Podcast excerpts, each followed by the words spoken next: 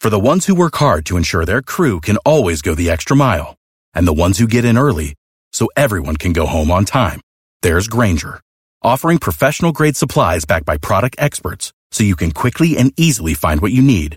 Plus, you can count on access to a committed team ready to go the extra mile for you. Call, clickgrainger.com, or just stop by. Grainger, for the ones who get it done. And Ohio's sports destination. It's time to add some spice to your nooner. Nooner. Funny.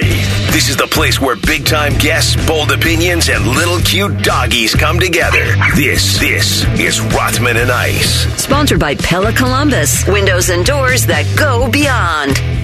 All right, here we go on a Thursday. Maddie calls it a thirsty Thursday, apparently. A lot of trends going on. Want to be trendy, got to be hip. Uh, we are Rothman and Ice. Anthony Rothman here, Matty Ice over there, CB behind the glass. How we feeling, boys? Man, I feel good. I feel good. One day closer to a Freaky Friday. So, you know, when uh, we're 24 hours away from that show, I can never complain. How you feeling? Got today, your water dog? today? I do have my I, water I can today. sense some lip smacking. I want to make are in, sure uh, that the pipes are Lip smack. whatever's going on there. Things are in order today. I was out of whack uh, yesterday, but I, I'm ready to rock and roll today, baby. We don't need to ask the boss on the air to bring No. you anything. And see, that wasn't even me asking. That was just our boss That's- looking out for your boy. you Certain know? guys Yeah. are at that level. They don't need to ask.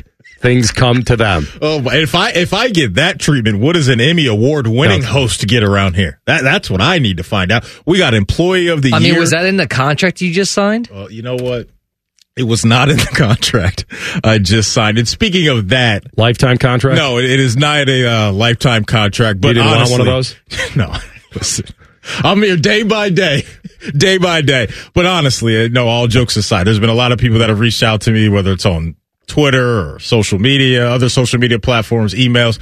Thank you for the kind words. Um, this has been awesome for me to, to rock out with UAR for a long time, to, but to be your co-host for the last couple years has been a joy for me and to do radio in a uh, city I grew up in. I, I can't be uh, thankful enough for that. So honestly, to our listeners that support the show and, you know, for the few people that support me, thank you. And, uh, let's keep it rolling. Well, it's well deserved, and love doing this with you 15 hours a week. Hopefully, uh, we get to do it, and you can uh, name your own terms and all that, and how you want it to go for the rest of your time here at the fan. But I'll say this, and I, I've said it before on the air on how I, I equate this job is very much like a sports team, in that you can be successful, you can be a winning team, you can even be a championship team. But the most important part, and I've, I've always heard this from athletes, and it never became true for me until I kind of got into the business and then doing this every day. When I've heard athletes say, when they've been asked, what do you think you'll miss the most? Nine out of 10 say, love going to the park. Mm-hmm. Love going to the park with these guys. They don't talk about the games, they don't talk about the wins. They rarely talk about practice. Sometimes they'll talk about the locker room and the camaraderie, which is a big part of this. But you got to enjoy going to the yard. And if you don't, you're in the wrong field because the wins do not replace the everyday feeling of going to work. Honestly, and I'm I'm being as genuine as I can. And so when you have someone that you really love being able to do this with every day, it makes the wins that much more fulfilling. So I think it's well back said. to you. No, I think it, it absolutely is is well said, and uh, yeah, I'm just uh, I'm so thankful to be in this position, and you, know how much you mean to me as not only a host but a friend, and you and I have so many off the air conversations about real things in my life that you help me with, and that's been a constant for me since I've worked at the fan. So uh, yeah, it's a dream come true, and I, I don't take it for granted. And I'm so thankful for our listeners that give us some of their time every day because without them, this wouldn't be possible. So yeah, man, uh, let's keep cooking. Yeah, absolutely. We will do that with our friend Jordan Dajani, NFL CBS reporter, 1233. Cam Mellor, uh, he's the executive director of the College Football Network. He's also the, you know, he's got a pretty fancy resume, the deputy editor of the NFL Scouting, which is on Pro Football Network, PFN 365. So he'll jump on. And then our guy Double D from the Circle City at 233 will get his feeling. I'll be curious to see how he feels about whether this is just a fun little ride for Jake Diebler or whether there's a real chance that he could at least get himself in the mix. You and I have talked about this kind of in a real sense that while, I mean, praising him and acknowledging what he's done has been so real. The, the what Ohio State has to figure out is if he goes on this magical run, and even, even if it, he doesn't scare them getting into the NCAA tournament, even if he kind of goes on a magical run and protects home court and beats Michigan, gets in the tournament, makes a little noise in the Big Ten, they've got to decide whether or not he's captured a little lightning in a bottle here because everyone feels a little bit refreshed and defending their reputation of Ohio State. The players are defending their athletic ability. The team is defending are they a team or not? And so they've been riding this little bit of a high here with those two very signature wins, beating Purdue and then going into East Lansing. If somehow he continues this, then they have to decide how real this really is because I've admitted you do get a little juice. At least you should. If your boss gets fired, if your coach gets fired, you actually like that person, and you feel like you're somewhat responsible for this season going down the tubes. Listen, I know that Chris Holtmann was the highest paid guy on that team. It all stops and starts with him. So it's his responsibility, and he knew that. And this was a, a season that they should have achieved more than they have.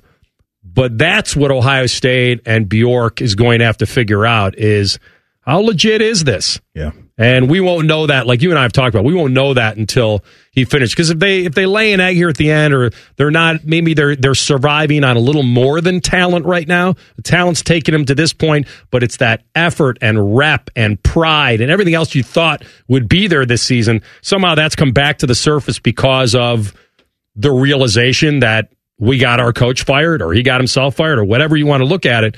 How much is it that, and how much is it?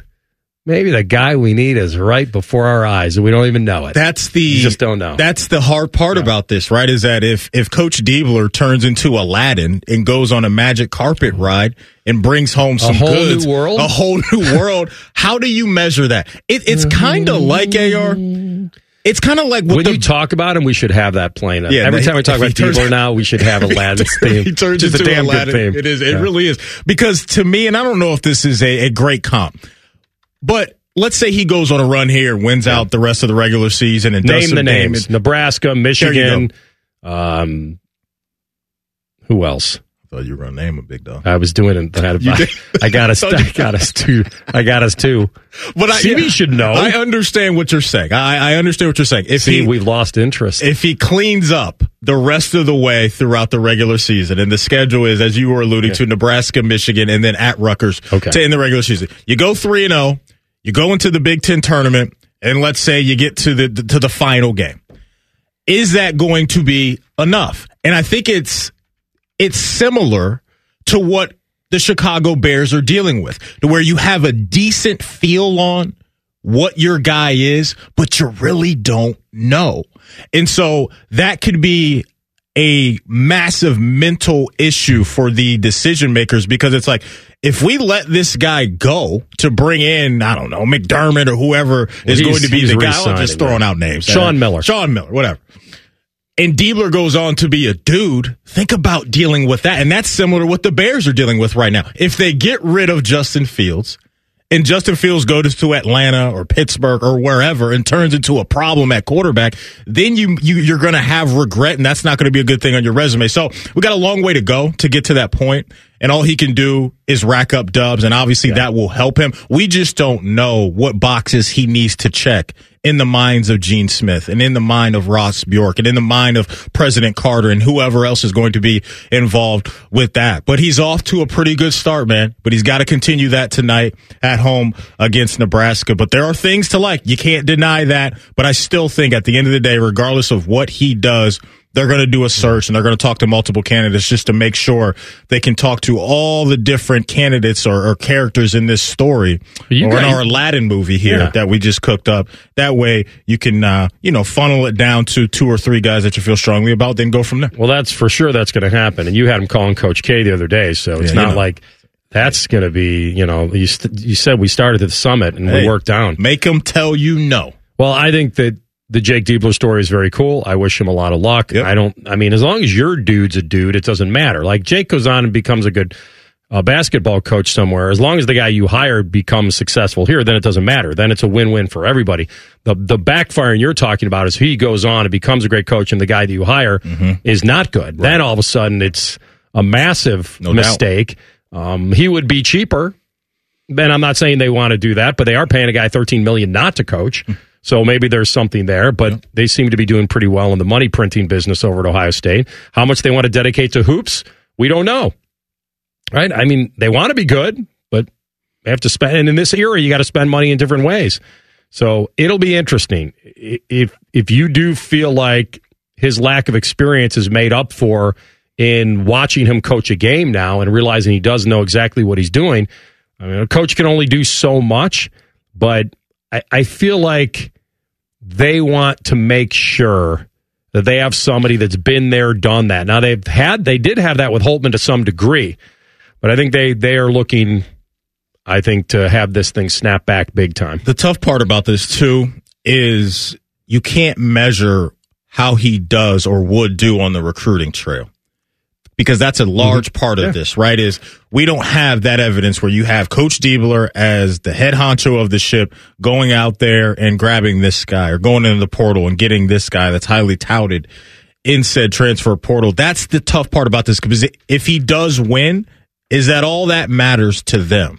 So I will say this from when he was when he worked under Thad as a video coordinator, and he was, and then he was doing the assistant job at Valpo and Vandy.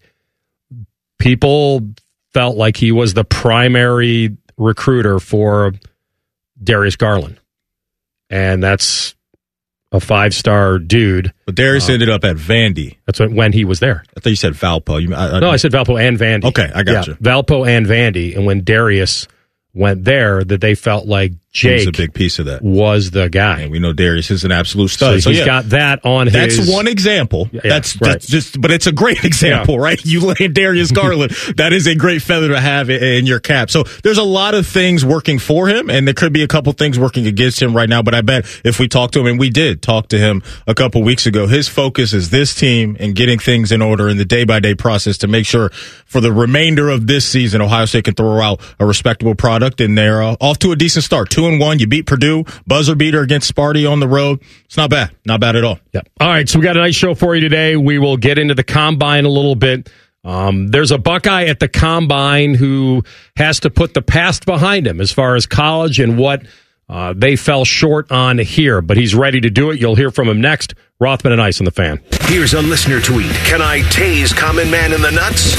Fine by us, but he may like it. Common Man and T-Bone. Weekdays from 3 to 6. The For the ones who work hard to ensure their crew can always go the extra mile, and the ones who get in early so everyone can go home on time, there's Grainger, offering professional grade supplies backed by product experts so you can quickly and easily find what you need. Plus, you can count on access to a committed team ready to go the extra mile for you. Call, clickgrainger.com, or just stop by. Grainger, for the ones who get it done.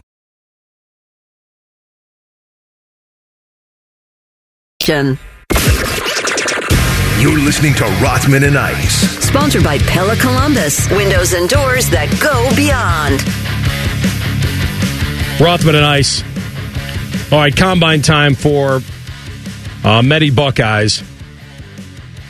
And so you think about guys like Tommy Eichenberg and, you know, missing the end of the, of the final year and talking about how hard that is. And, you know, he has this sense of, you know, when he, when he came back for his fifth year rather than go to the draft last year, you know why. I mean, and, and a lot of it is the combo platter of, you know, what can I, where, how do I balance, you know, my draft stock versus how much money I can make here, and then what else unfinished business I have. I, I am full admission, there's a lot to it. I, I, I would never take every individual who comes back and say, well, they only came back for NIL. No, there's a chance that it really worked well for them and that he was in a spot where when he lost back to back games to Michigan and Georgia and how much he didn't want to write that ending. And then this gave him the possibility to come back. So he did in an NFL combine interview session. And certainly, Maddie was not what he thought he would be asked because usually it's more about moving forward. But you can set it up. Yeah, here is uh, Tommy Eichenberg on, unfortunately, not beating those Wolverines. I mean, you just feel, I, I, felt like I let down so many people, really. I mean, especially being a captain, too. Um, you know, that's the standard is winning that game. And uh, it, was, it was very hard for me, but you got to keep moving forward. And I know that, hey, like, they, they got good. Like, they're good. They're a good team. Uh, but I don't want to say anything stupid. But, uh, yeah, I mean, I know from now on, like, you know, the Buckeyes, the Buckeyes will be good. So, hmm. my gut is that when he said, "I don't want to say anything stupid," he didn't want to catch himself saying they're going to win it all. I, I, that's my gut on when he said, "I don't want to say anything stupid."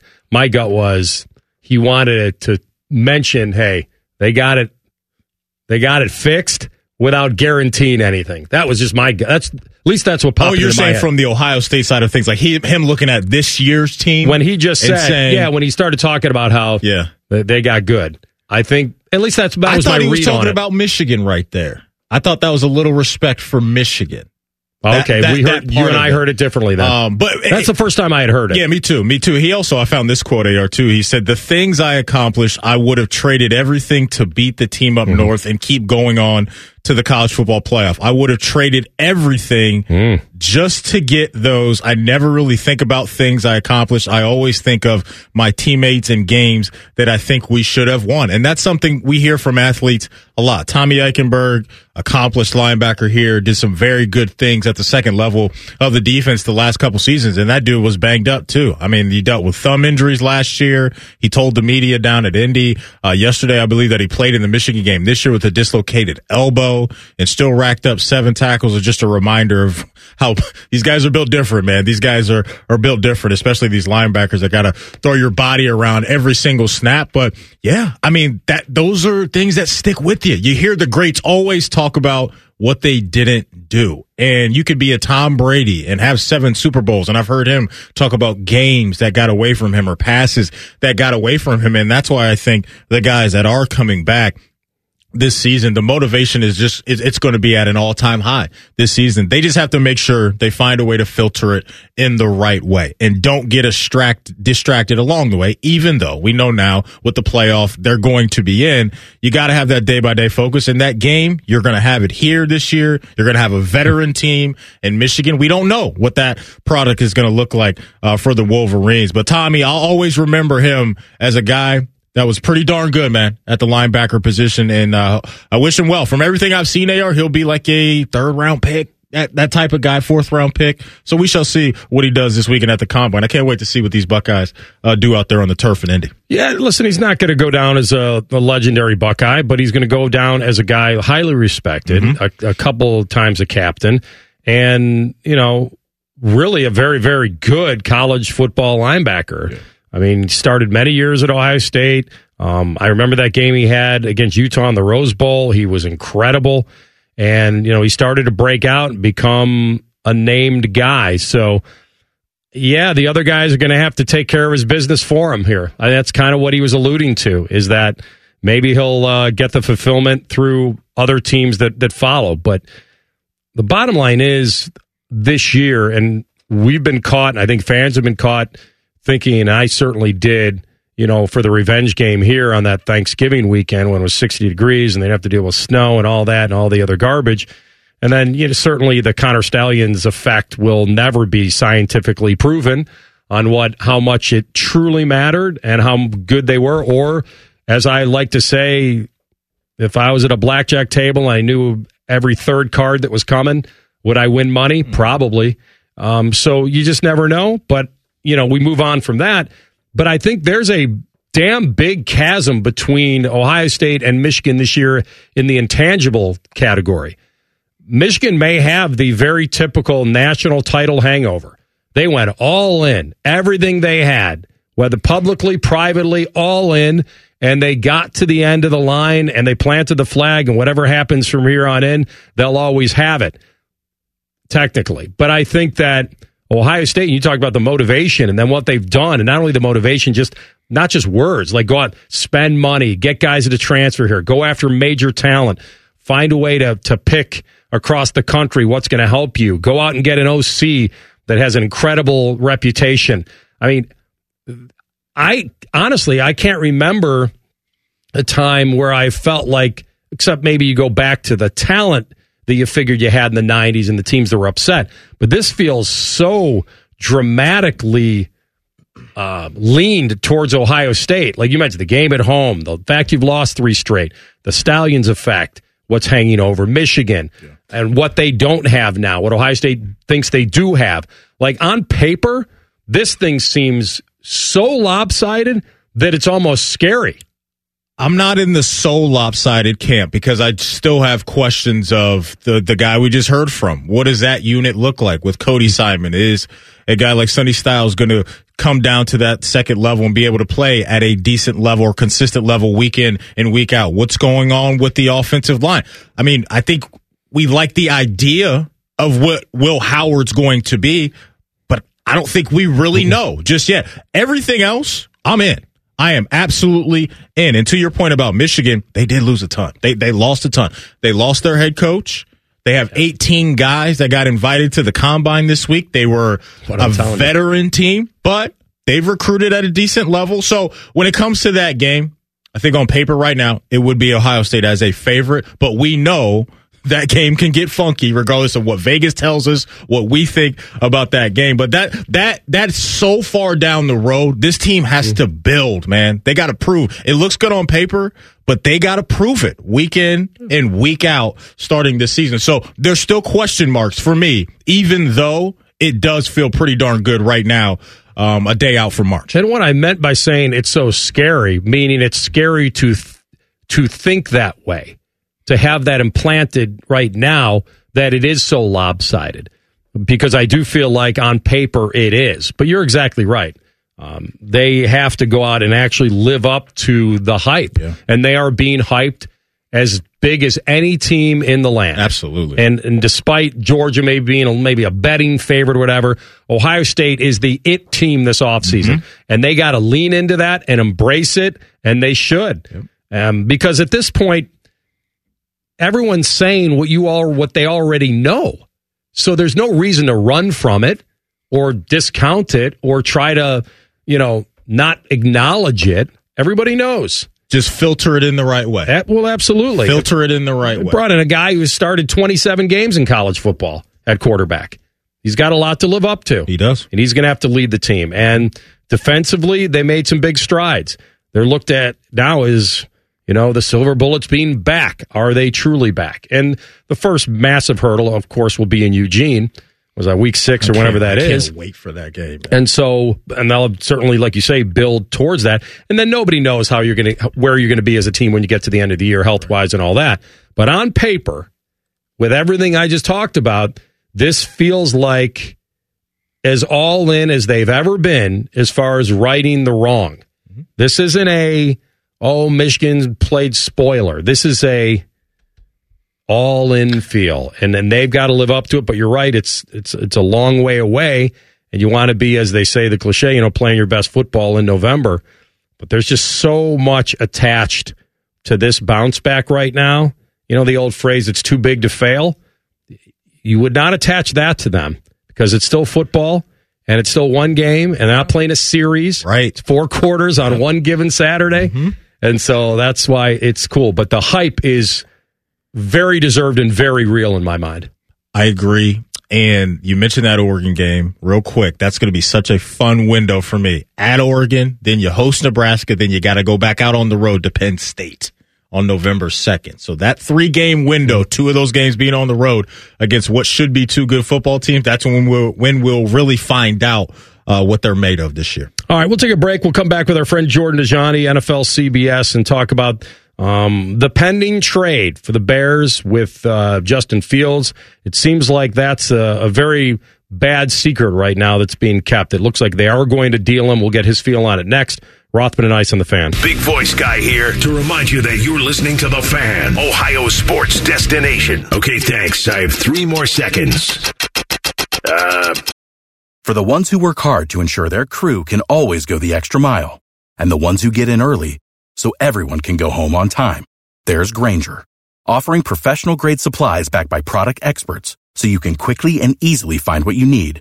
Plus, you can count on access to a committed team ready to go the extra mile for you.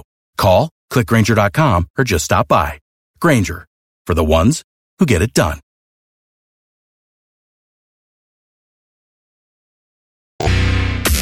Finding the sweet spot between the over and the under.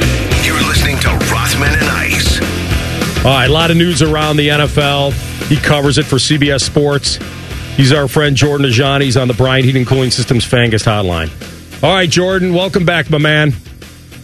Yo, yo, my friends, what's going on? Thanks for having me on the show today. Yeah, all good. So I'm in the camp of, I, I, if I'm the Bears, I'm willing to take the gamble. You know, I'll trade Fields, I'll take Caleb Williams, I'll reset, I'll try to get what I can, certainly for Fields. Um, maybe you see it the other way. Maybe they should trade the first pick and and and get the bounty from that and keep building around Fields. Um, so lay it on the line. Where do you stand on that? No, I'm with you, but I wouldn't even call it a gamble. I think it's just kind of the right decision to make at this juncture. And listen, I'm someone who's actually a Justin Fields fan. I'm someone who thinks he has legitimate starting potential in this league. And if I'm a team that is looking for a new starting quarterback that's not the Bears, and I'd be interested in trading for Justin Fields. But look, Chicago had the opportunity to take their number one quarterback atop the draft board last year. They opted against doing so. Ended up being a great decision. They got a great trade from the Carolina Panthers, and now they're in the, the same situation here in 2024. Looking at Caleb Williams and the kind of prospect he is, I don't think Chicago's going to pass up on that opportunity uh, for the second straight year. Now, it's always possible that another team is obsessed with Caleb Williams and gives them some kind of offer that they absolutely can't refuse. But ultimately, I think Chicago takes Caleb Williams. I think they reset. They get cheaper at the quarterback position, and hopefully they have this young guy that can get them on the right track and lead them to more wins than losses. Jordan, let's talk a little Russell Wilson, or as we like to call him on the show, Mr. Unlimited. Do you like the, the, the fit of Russell Wilson in the Pittsburgh Steelers? I don't. Uh, Mr. Unlimited is very limited these days, in my opinion, when it comes to Russ. I mean, he's just one of those older quarterbacks on the market, and he's there's multiple of these guys, in my opinion, that I just would not touch. Uh, I think it's going to be fascinating to see how Denver gets out of this contract and what exactly they do to facilitate a move. Um, but I mean, I'm not saying that it's impossible. Russell Wilson is no, you know, can no longer be a starter at this level, but I have my major question marks about it. I mean, you brought in Sean Payton to fix Russell Wilson, and Sean Payton looked incredibly scared to be in the kitchen with Russell Wilson. So I think, you know, to your point with the Pittsburgh Steelers, and we can talk a little bit about this with the Justin Fields fit, but with the hiring of Arthur Smith, that offensive coordinator, the Steelers are going to want to run the ball.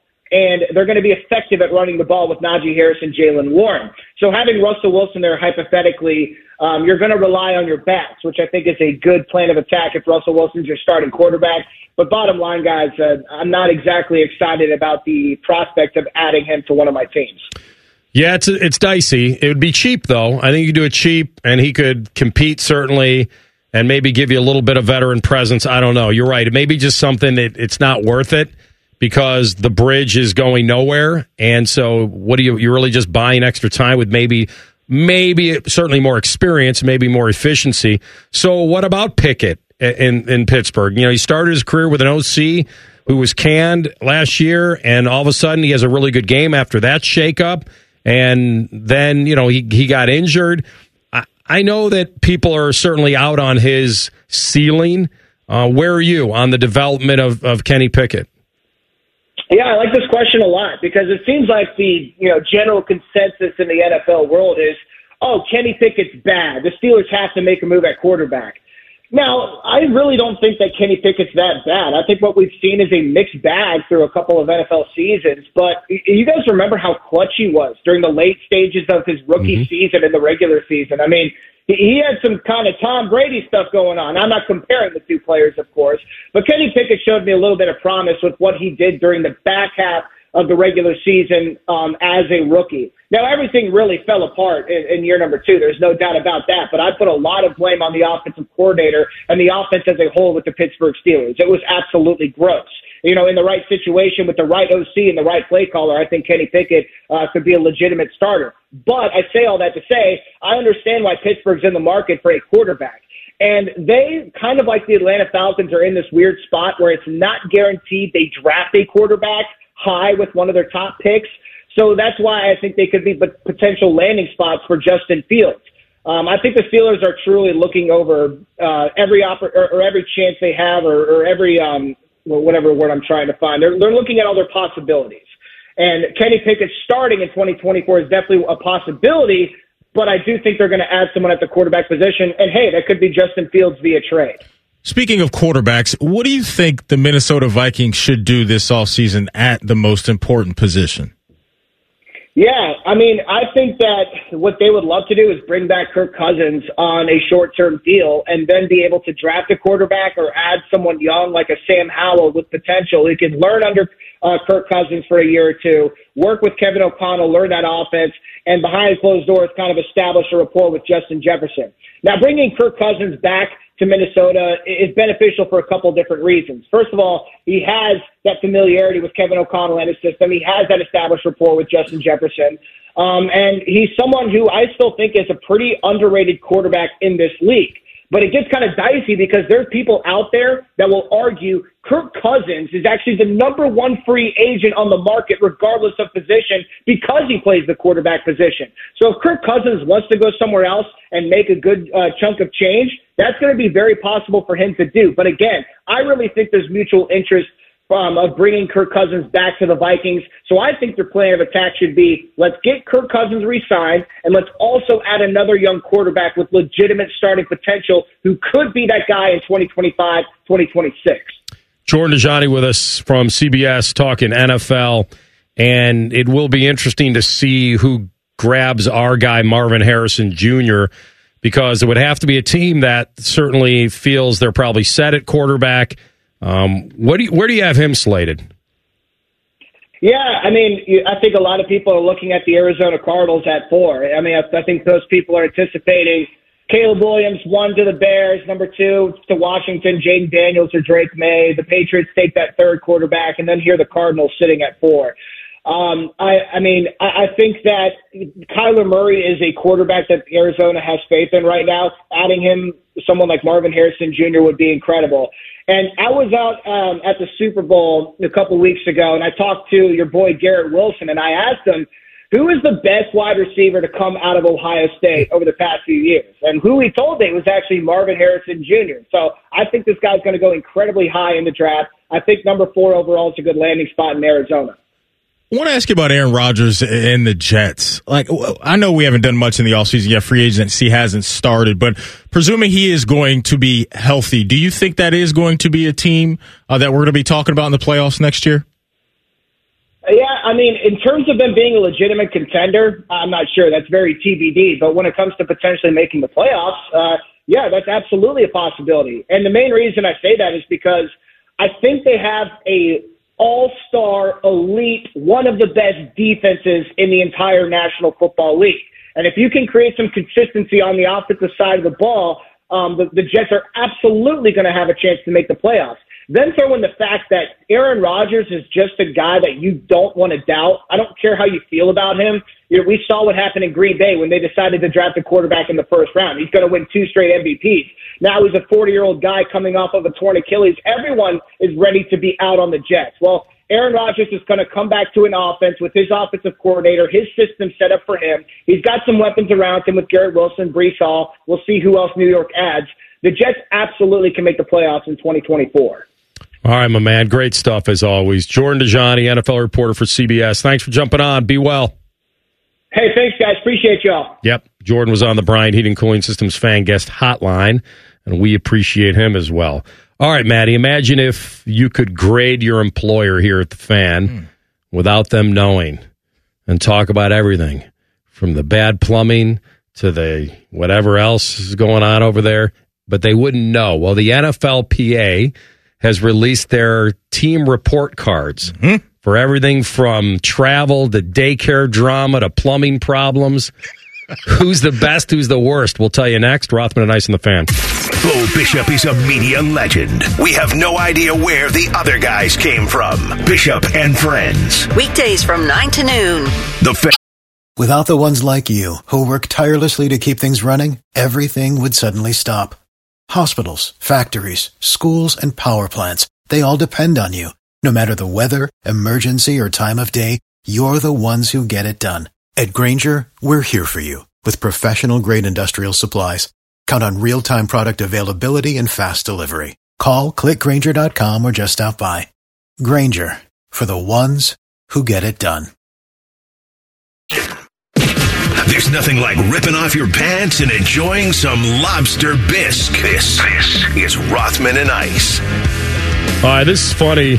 When the NFL Players Association does a player survey and they get to anonymously, I guess, vote on issues with their own team, facilities, ownership, what have you. So the NFL, it's like a report card, rankings for all 32 teams. I've not seen any of this. You hmm. guys mentioned it earlier. Um, but I'll break down some of the categories um, for my team, for the Vikes and just to kind of get a feeling. I don't know if this is for everybody. Maybe maybe these are the categories that everybody votes on. So treatment of families, food and cafeteria, nutritionists, the dietitians that they have, the locker room itself, the training room, the training staff, the weight room, the strength coaches, how they travel as a team. Then they even vote on the head coach and the ownership. Mm. I mean, that's that's a lot there. And so I really don't know who has separated themselves into their own tier as far as running a world class NFL workplace. Were there any surprises on it? Not that I would know because I don't I don't know all the ownerships. Yeah. We kind of have a feel on what the brand tells you. Right. Like and I'll give you I'll give it to you from that point of view and then you can tell me whether I'm right. You want some ownership grades? Is that where we're starting? No, I guess what I'm telling you is that if I felt like an overall grade, Mm-hmm. if I'm looking at certain organizations, my feeling is that some of them are going to live up to their brand. And what I mean by that is I expect the Dallas Cowboys to have a very high grade. I just do. I feel like that ownership, willing to spend, Jerry's very showy. So I would think that he'd want his players very happy and a lot of superficial stuff and then stuff that really matters, which is the stuff I talked about. I feel like Dallas would have a very high grade from inside the house. So Micah? Parsons, Dak Prescott, and the guys in the locker room hit Jerry Jones with a B. Jerry Really? just got a B. My guy What's their overall? They have an overall or are these all these just are different just categories? individual categories um, that they're grading out here. He couldn't even get a B plus, Jerry, for everything that you highlighted, right? Because it does on the outside uh, looking in feel like Jerry Jones does a tremendous job of taking care of his players. I mean, we have track records going back to the '90s with how he always takes care of Michael Irvin and Troy Aikman and Emmitt Smith and those guys. What's up? they do so they did compile all those categories that I mentioned, Yeah. and they do give them an overall ranking. Okay. I just found an overall ranking for the Dallas Cowboys of the 32 teams. There are certain grades I think this should here. be higher. What is their overall grade 12, out of 32. 32. Well, okay, I got you. Yeah. Um, there's certain grades on here I didn't even know existed. I did not know that you could get an F minus when I was in school. Did you have that? We had we didn't have Fs. I think we had E's. Oh, I don't know what that means. a little bit better than Why that. did why was what was the E? I get I know an I for incomplete. They're handing out E's in Chicago? Well, it was easier to change the E to a B, so that's pretty cool. Some say you could do it with an F too. You could do it with You an definitely F. Definitely do it with an F. You could do it but the with E an F has too. you really started. So- Just a, a couple little hooks and you're there. the reason why I'm bringing up the F minus is because we got to get things together down there in Cincinnati. The players ain't happy because for family oh, treatment, Oh, no. family treatment, food, and nutrition, Okay. They gave the the franchise an F minus. Okay, that's hard to believe. However, they did give ownership a C plus. Well, that's a little counterintuitive because mm. unless the ownership has nothing to do with it. By the way, back to Dallas real fast. Yeah. So if Jerry got a B, guess what? Guess what the head coach got? Mike, I'm going to say Mike got a. I haven't seen this for Mike. oh God, that's good. I'm going to go Mike. They gave Mike McCarthy a B minus. Gave him an A. Really hmm I was a little surprised there too. interesting. So the ownership, Okay. maybe the ownership is not just Jerry. Maybe it's the son. You know, maybe it's kind of the whole deal. Yeah, yeah, yeah, yeah. That's a good point. Yeah. That, that that is a good point. But Cincinnati. yeah, the things in Cincinnati ain't great, but they like Zac Taylor. They hit Zac Taylor with an A. You got an A too. Zac Taylor did get an A. Nutritionist dietitian F minus. Food cafeteria F minus. Treatment of families F minus. That now that's bad.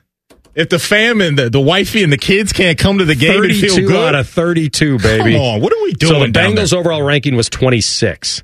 So Okay. have you seen the you haven't seen the overall. Do you feel like the Brownies got a higher overall ranking than the Bengals? I'm gonna. Say,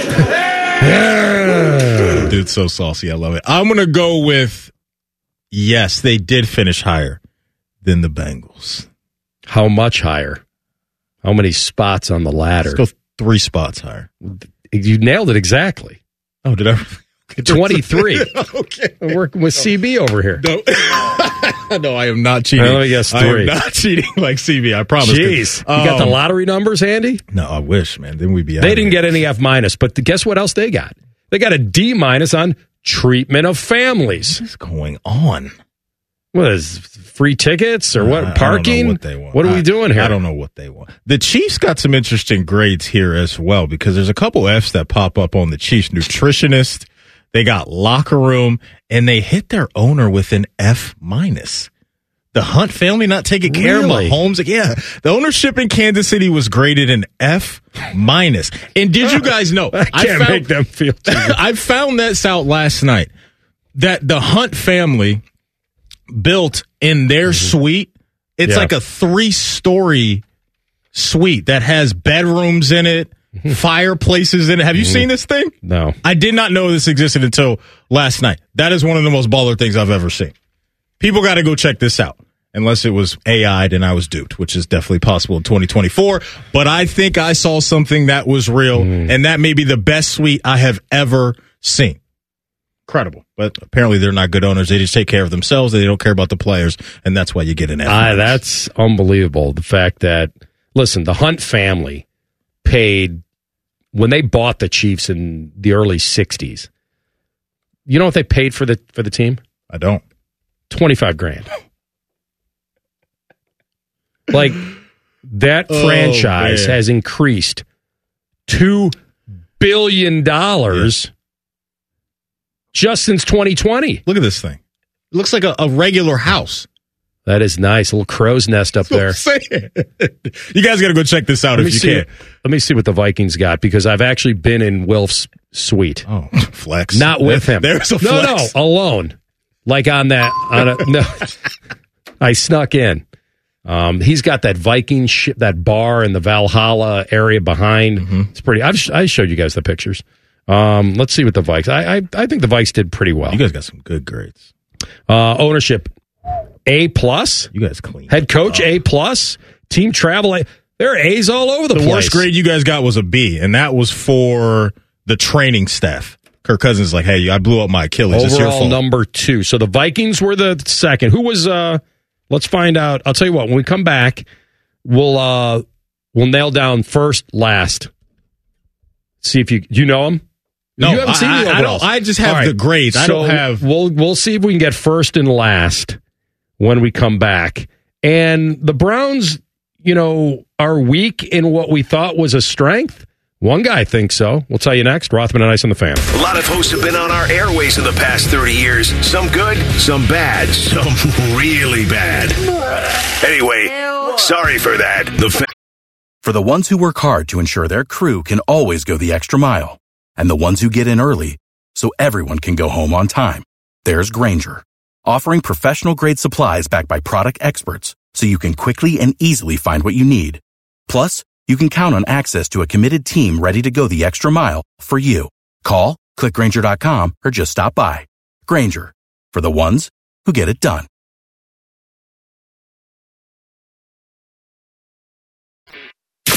fascinating, informative, covered in dog slobber. You're listening to Rothman and Ice. All right, we'll talk to Cam Mellor today, Executive Director, College Football Network, CFN 365. Get you all primed and ready for the draft, scouting, be a big hit with your friends. I'm assuming that's what you're listening for.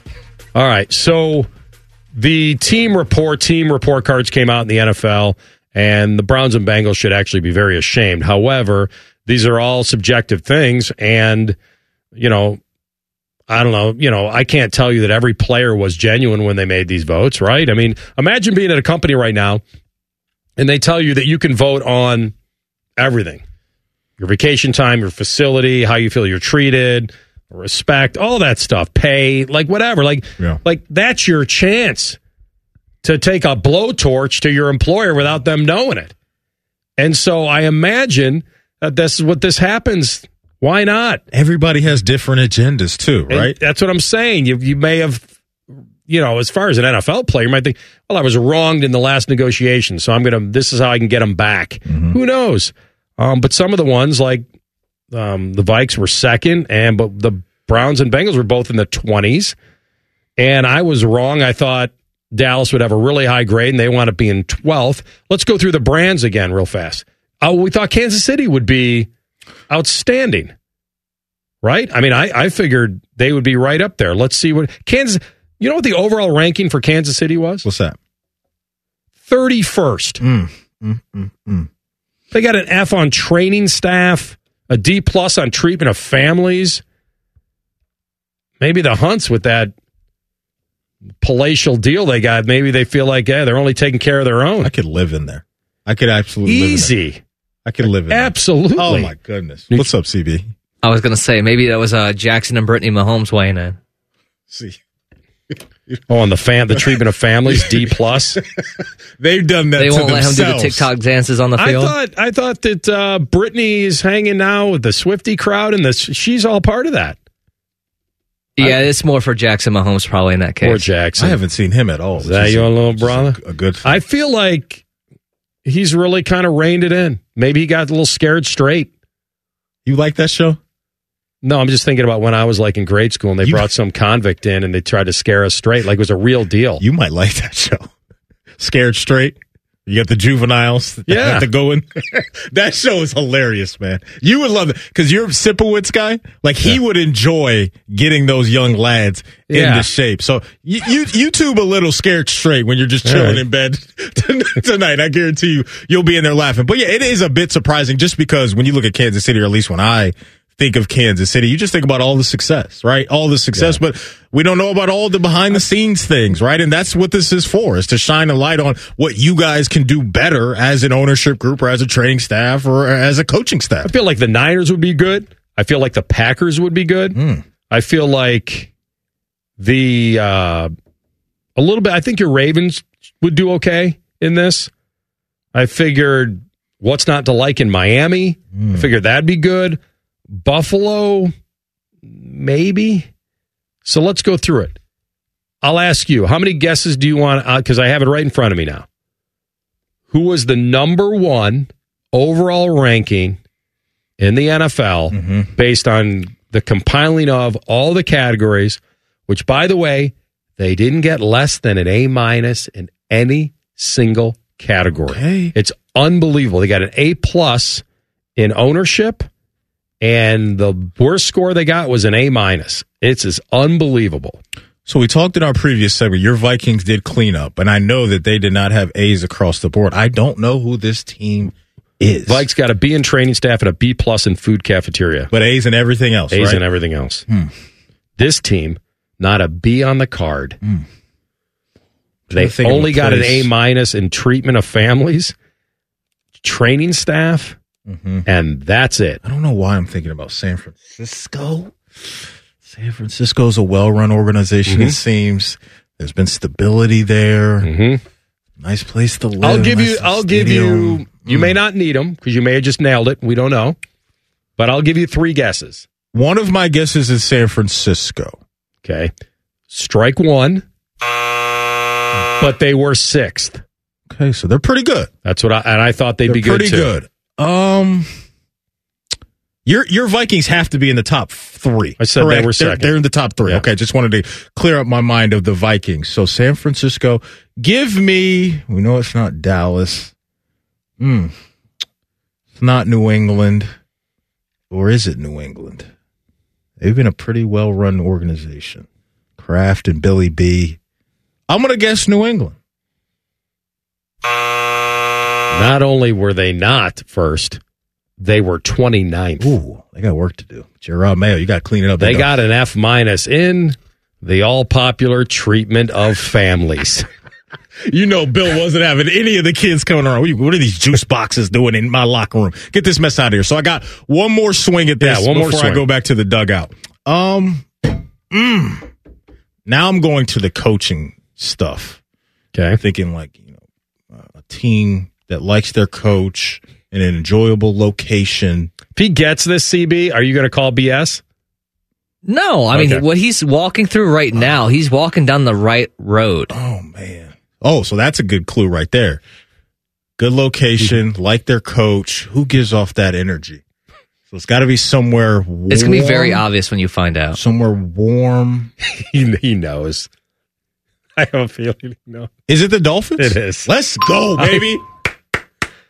Oh, my. yes, sir. Your boy doesn't shower, but everybody likes to be around him. I can understand that for Miami. I mean, what's not to like in Miami? That's what I said. It's like there's what's not to like. That's right. Except maybe the, uh, yeah, because we don't know about the locker room. We have no idea about the training room. Why, why would we know that? Right. Weight room. I have no idea who their strength coaches are. We have no idea how they travel, but they nailed it in every category. Yeah. Man. So the Miami Dolphins are first. The best. Do you know the worst? The worst run organization, according to the players. Who's Mhm. been a mess recently?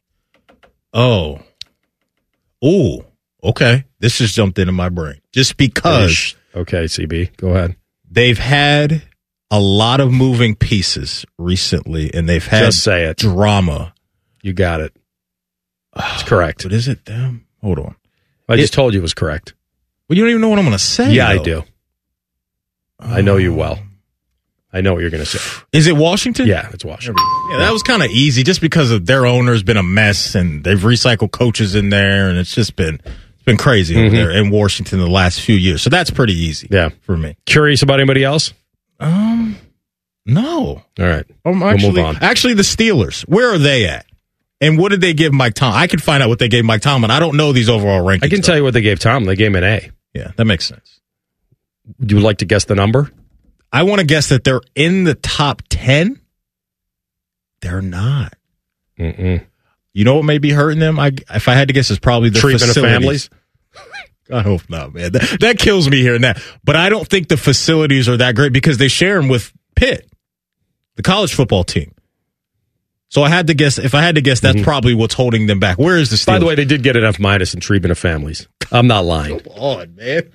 I need to see like the the questionnaire for that specific part of it when it comes to treatment of fam- like what They is just- it exactly? They just berate the family on the way in. Smack him in the back of the head. Where are the Steelers, big dog? 28th, Man, which means they're worse than Cincinnati and worse than Cleveland. The AFC North has to get it together. Baltimore was in the teens, I think. Yeah.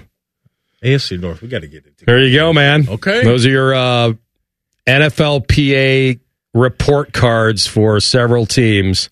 They rolled it out. Players were polled on their satisfaction with their franchise. A variety of subjects we've mentioned, ranging from food to treatment of families, of course, to coaching and ownership. And they ranked them from 1 to 32. You'll find it on the line if, If- you're curious about your squad. If Anthony Rothman was an NFL free agent right now and could pick any team or owner to play for, who would that team or owner be? You and your agent scanning the land. You pick from any team, and they're going to have you s- have. They're going to say Anthony Rothman's a beast. I'm I don't care what the number is. Where are we going? um, this seems to scream location for me, not anything else. Oh, Right? you don't care about the team winning, huh? Yeah, no, I I feel like At least he admitted I feel like this is like a personal thing. I don't like care where I about the wanna team live the success. As long as my You check said, is you said you didn't care about the number, and now we got to just take care of geography. Um, I'd probably get sick of this place in a few years, but I'd go to Vegas. He's going to Vegas. I'd go to the Rays. Can't give up the Grand Prix. I can't going give it to up. that at night. It's too much. As he's wearing the Vegas Yeah, hat. the Vegas hat, the sphere. It's amazing. Okay. CB, same question. You're a free agent right now. You can pick any team or owner to play for. Where are you going? Man, that's kind of tough. I, I think just the way that the 49ers are built, if they figure things out, I think I'd want to be there. Huh? You want to go to Nolans? You got to go to Nolans. Gotta go to It's his own bag, Jack. There's something for me, AR, because I'm assuming you were going to ask me what I, I am. do. Yep. Something about being a player in Philly I would enjoy. Oh my! Something about Wow. Philly that I would enjoy. I've always gravitated towards that city when it comes to atmosphere and just all of those things. The fans are crazy, Mm-hmm. and that could be a bad thing too. Because if you, if you don't play well, they are going to cook you. They're absolutely going to cook you. Ask Nelson Agholor. I mean, that meme's going to live on forever and ever and ever. But yeah, some, I'll go to Philly. Give me Philly. Okay, Cheesesteaks after every game. boy, that's a little upset. you're weren't not expecting eating that? crap. Um, I a little upset. Yeah, Okay.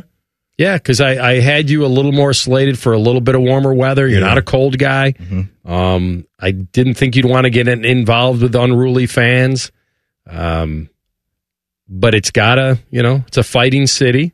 The passion is some- the passion is real. Yeah. the passion is real, and that's I'm drawn to it from you know Rocky. Obviously, Well, of course, you'd be running the steps. Yeah. you know, all the time. I did run the steps.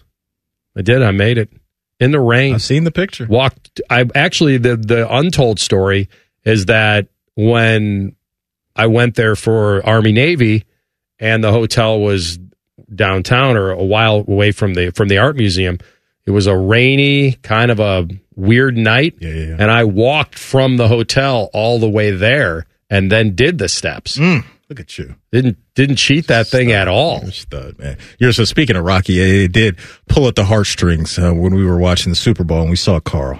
That was tough, man. Yeah. And the Gronk commercial.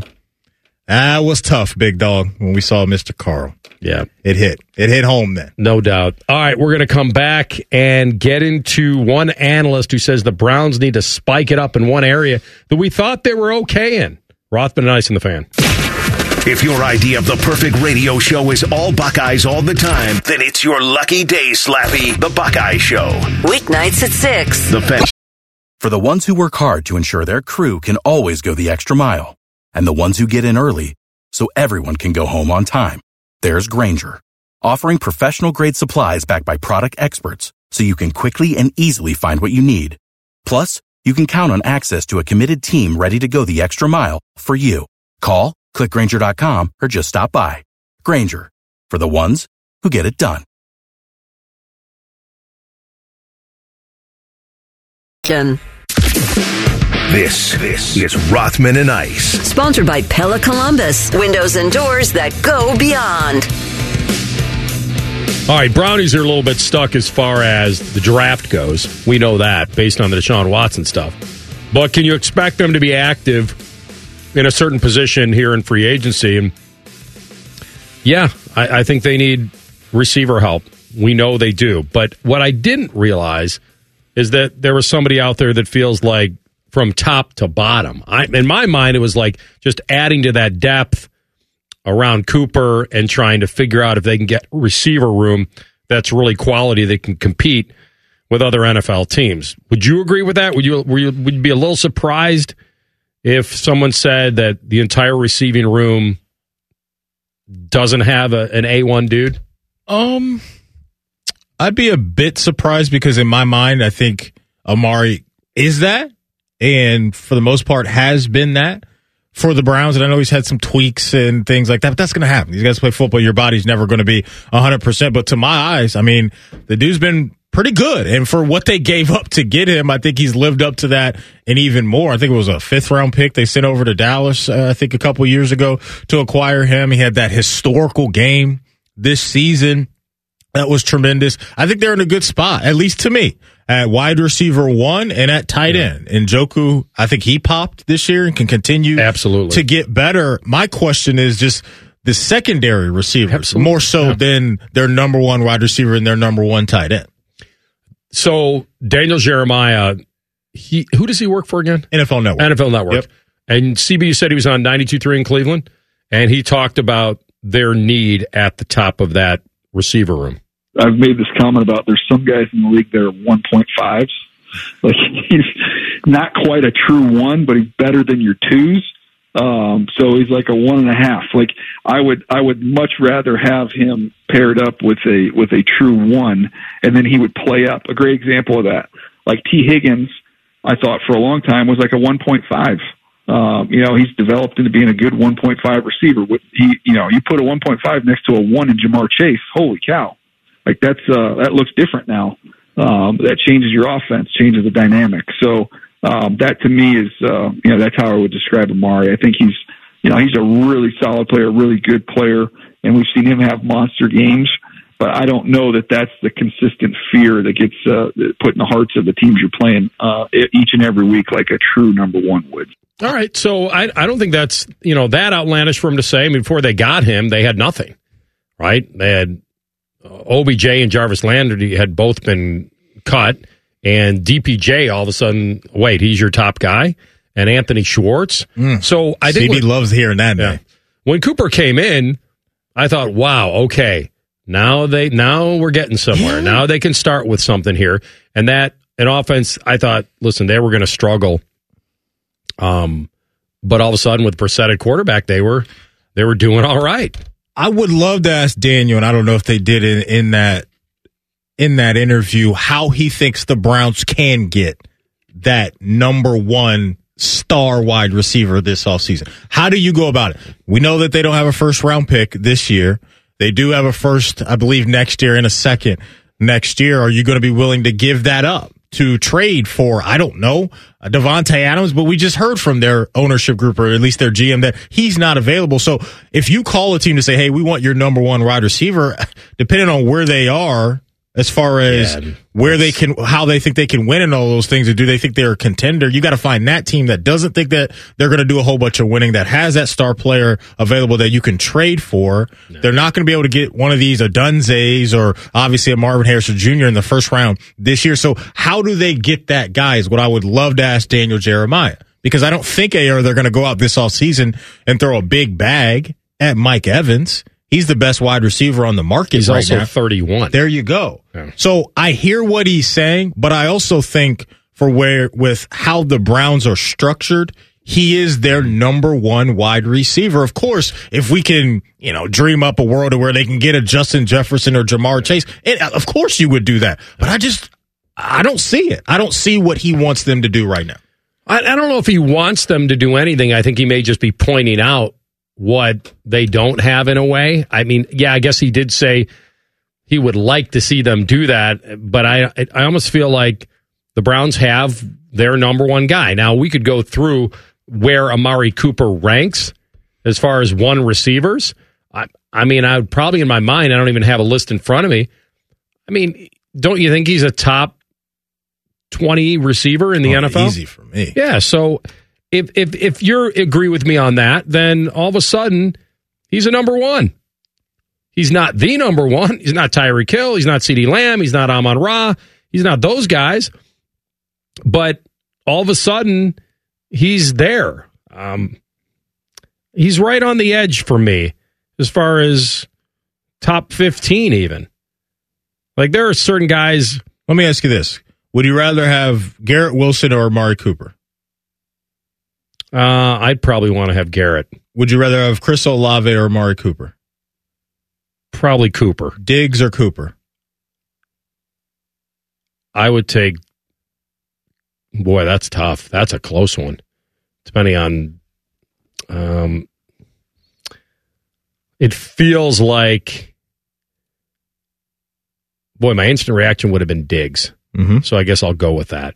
And that's Yeah. and he's still so I think even if you take all of those guys over Amari, for me, he would still be in that top ten to twelve window. So I think they need to worry about, in my opinion, a second There's no question. wide receiver that can be consistent. They tried to go out and get Elijah Moore. They did go out and get Elijah Moore, and that was just okay. There there wasn't much good return there. And then you look at some other guys, and maybe a Cedric Tillman does pop this year, and he was a young receiver that they got out of the draft. You just can't have a guy like Jerome Ford being in your top five in receiving yards. They need a little bit more pop, and I think you can go out in free agency and find a complimentary wide receiver or in the draft, wherever. Maybe late some gem falls to you that you really fall in love with throughout the draft process that you can pair with Amari. I just don't see how they can cook this up this year with all the money that they have on the books without having a first round pick this year to do what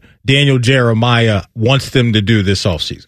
It's it's interesting. I mean, Amari's great, stretching the field, sideline stuff, and all that. He's he's he's got it. But they, besides Njoku, he can kind of throw anywhere on the field and he'll make the catch. He's that physical. I'm with you on. They need to find a way. And by the way, if Cooper gets injured, then you're really in trouble because then, and that may be where he was going in his mind. Like, who's stepping up if that guy gets dinged? And then they're really kind of stuck. And a lot of teams are, but it's between Evans and Michael Pittman Jr. and Gabe Davis and Hollywood Brown and like See, I think Gabe Davis would be interesting. yeah, What would would be interesting, and that's the type of guy that you have across from an Amari Cooper that is a deep threat that you have to respect. And we don't know what Nick Chubb's going to be, but that run game I still think will be respectable. But that's the type of guy I would invest in. I think Calvin Ridley may be a little pricey. You and I are that- talking about guys that are half the price of Mike Evans. Yeah. We're not we're not spending 25 million on a receiver who's 31 years old who's going to start going the wrong way. The only thing the Browns have though is this window they feel they want to win in. Mm-hmm. So that that could make them a little more uh, risky as far as doing that. But I'm with you. I like you find somebody you can compliment that would be half the money, and all of a sudden this guy can work the middle of the field a little bit and open things up for them. So we'll see what happens with free agency. But if if they can open up 25 million to sign Evans or Pittman, I almost don't know if that's smart money. No, I, I, I Doesn't don't feel think like so it. either. We talked about it, um, you know, a few times. There's only one team that paid, you know, two receivers north of 20 million, and that was the Chargers. And they didn't get very far, and those guys were injured and all that. It's not their fault. I'm just saying there's one squad that did that. The Calvin Ridley thing's interesting to me.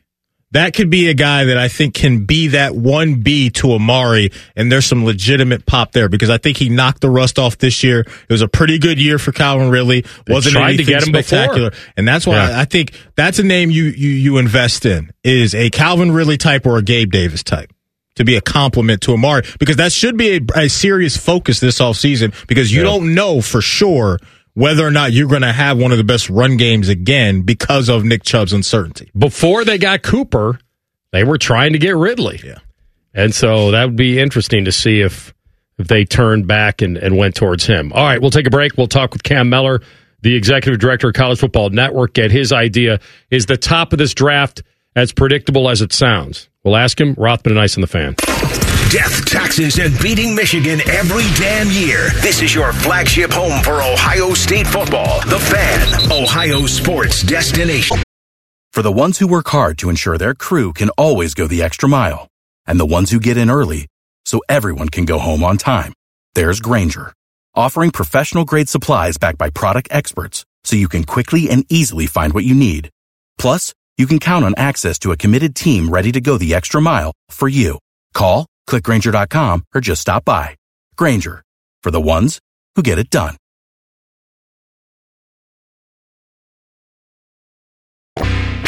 Like Yoda, Rothman will limp onto the golf course, talk about how stiff his back is, wonder how he can even make it through a hole, and then proceed to kick your ass. You're listening to Rothman and Ice. All right, college football churning this offseason, all sorts of stuff. Expanded playoff, what Ohio State's done in the offseason, whether Michigan's going to have the true natty hangover, and then all the expansion going on in the conference, what that means. We'll talk with Cam Mellor, the executive director of College Football Network, CFN 365. Cam, good to have you back. Always happy to be here, guys. Happy to do it uh, from Indianapolis today, out, out of the combine. No, that's very cool. And where, where do you stand on? I mean, listen, we have pro days. We have guys that want to throw in their controlled climates to the guys they want. Um, some of these guys don't have to work out. Some do. Um, what what is the thought process there? Of is there any negativity towards people that don't want to work out, or is that just kind of an accepted deal now when they get to a certain point of the first round? Yeah, I think at certain points, right? There's the there's probably a threshold where you cut it off and you say, yeah, we've we've already confirmed our prior beliefs on this player and this player. We don't need to see much more. Uh, definitely be here in person and interview in person and showcase that. That's uh, I think the most the biggest value for all the players here is the in person interviews and access that the uh, coaches and decision makers have with them. But yeah, no, it's a it's the new way that we are. We got to deal with it, but it opens up the opportunities for other players. You know, the the next tier down for players that can throw and, and maybe put on a little bit more of a you know their talent on display. So, which quarterback, since you're at Indy, let's stick with the guys that are going to throw. Which quarterback, in your opinion, Cam, can really help themselves with a good throwing performance and just overall interviews and everything uh, this week? You know, I'm not in town, so I can say it uh, safely. It's JJ McCarthy. Um, I think he's got a lot of room to grow if he's already seen his draft stock soar you know, we didn't get to see him throw a whole lot at Michigan. He didn't have to do a whole lot, so you know, we didn't have a he didn't have a whole lot of room for error. And so if he can throw and and, and be impressive with his reads and with his throws and his movements and showcase what he's what he's got from a quarterback standpoint, he's he's got it in his head, and everybody understands that they they love the age uh, that he's going to come into the NFL. He's got a lot of time to develop and adapt, and so if he can show that he's ready and, and early on in that development process, now already shown growth from uh, his time at Michigan winning the championship just uh, what a month and a half ago. So I think he's got a lot of room to grow, and he's going to have a t- time to shine. All right, so you got potential franchise quarterbacks here at the top, and it's going to be very interesting. Is there a kind of definitive deal in your mind? Are people convicted there at the combine on that they would not take a chance on not taking Caleb at the top, whether it's the Bears or somebody coming to get that pick? And is the the real conversation more between Drake Maye and Jayden Daniels? How does it play out for I, you? Yeah, I think for me, it's always been that way, and now we're we're at that stage where it's uh, you know noise, uh, the noise of the season and the off season coming to play.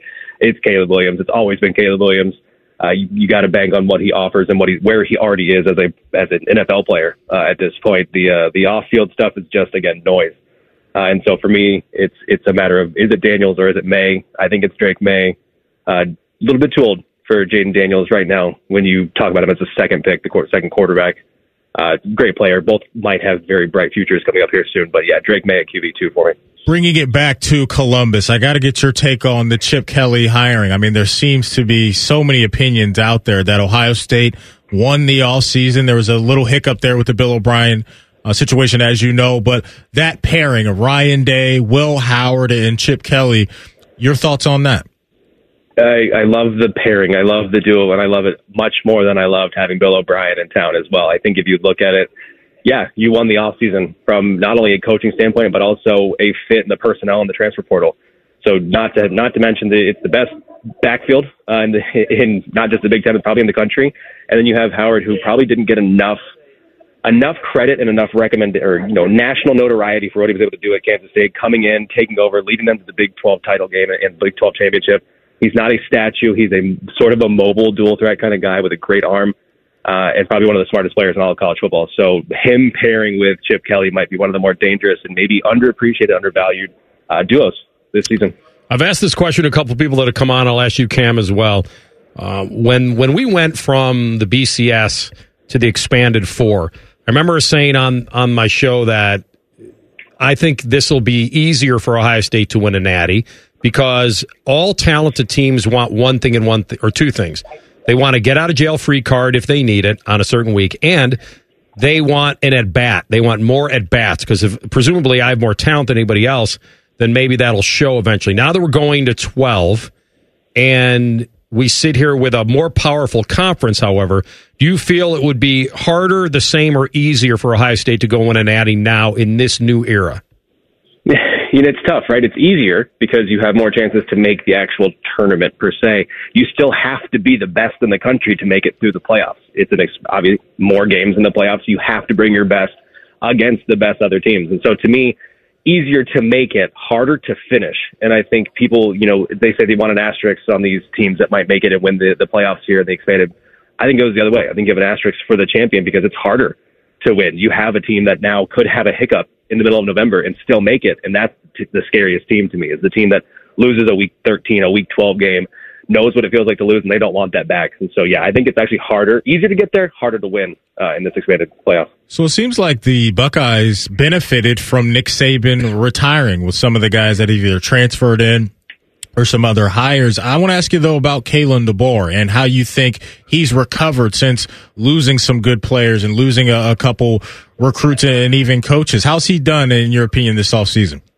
Uh, well, as well as he could have, but it's going to be a, a down year. Might not sum it up for Alabama with the influx of talent in the SEC, with how close some of the other programs were in the SEC, and how dominant Georgia should be once again. It's it's going to be not just a down year, but it could be a year that they got used to for now. And Kalen DeBoer will have to be figure out how to how to lose a game at home, which I don't think he's done in quite some time in his career. So he did as, as well and as admirable of a job as he could, bringing in talent. But uh, the overall loss of everybody, staff, and uh, and on that roster is going to be hard to overcome.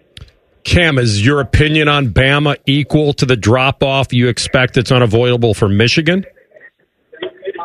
Yes, just solely because I don't. At this point, who knows what Michigan's going to really look like? Right? They're still. We have at least a what a few more weeks of of Bauer and what he's going to be able to bring and put together uh, on that on the roster itself, not just the staff, but the roster. And Michigan, the timing of it with the portal, not being able to uh, accrue any more talent for what they want to do. I'm very interested to see, but honestly, I think it's a, it's a closer race between Michigan State and Michigan this year than anywhere else. One of the games I'm excited about next year is Ohio State taking on Oregon. Dillon Gabriel, uh, he looks like he's going to be their new starting quarterback. Dan Lanning, that crew did some good things this past off season. What, what do you think Oregon's going to look like next year with a new quarterback not named Bo Nix? You know, I think it's going to look a little bit not quite like what last year was, but very similar to that first year of Bo Nix with with the Ducks. I think Dillon Gabriel is obviously more experienced uh, than Nix was two years ago, but almost it's it's, it's a, maybe a hybrid between what they saw last year and the year before. A little bit of drop off in chemistry maybe early on, so lucky for the for the Buckeyes to get him earlier in the season than later, where they might be gelling. But yeah, it's a it's a team that you know the proverbial reload in college football. That's what they did, and they reloaded with one of the better quarterbacks in college football history. You know, I asked you about Bama and Michigan as far as drop off goes. I'll add. I'll ask you kind of a similar question when it comes to Notre Dame. You, how different do you feel uh, this year with them adding, you know, Duke quarterback Riley Leonard versus what they had in Hartman when they added him? Yeah, it's interesting because you know we didn't we we knew who Sam Hartman was in that that offense of Wake Forest. We know what Riley Leonard was in that offense. It's a similar one though. So are they going to take the handcuffs off of Riley Leonard early on in that season? They did not do it for Sam Hartman. Uh, and they sort of became the poster child for how to usher in a, a veteran quarterback in the transfer portal era. Do they do that again with Leonard, or are they, you know, better off, and are they closer to where they want to be earlier with Riley Leonard? I think that that is the case with Leonard. Is Dabo Swinney still a head coach in your mind that can be one of the best, or do you think those days are behind him? I think those days are behind him until he starts to embrace all the changes uh, and bring in new players with the portal. I think what he's been maybe the most critical of where we are uh, in, with NIL and portal. And so to me, no, I think we've seen the gap close in the ACC. Mike Norvell even taking the cake with the, the best coach proverbially in the uh, the ACC. So no, Dabo's best days are are behind him, unfortunately for Clemson fans. All right, Cam, any fun for you? Um, what what are you tracking down at the combine? What's what's your top priority?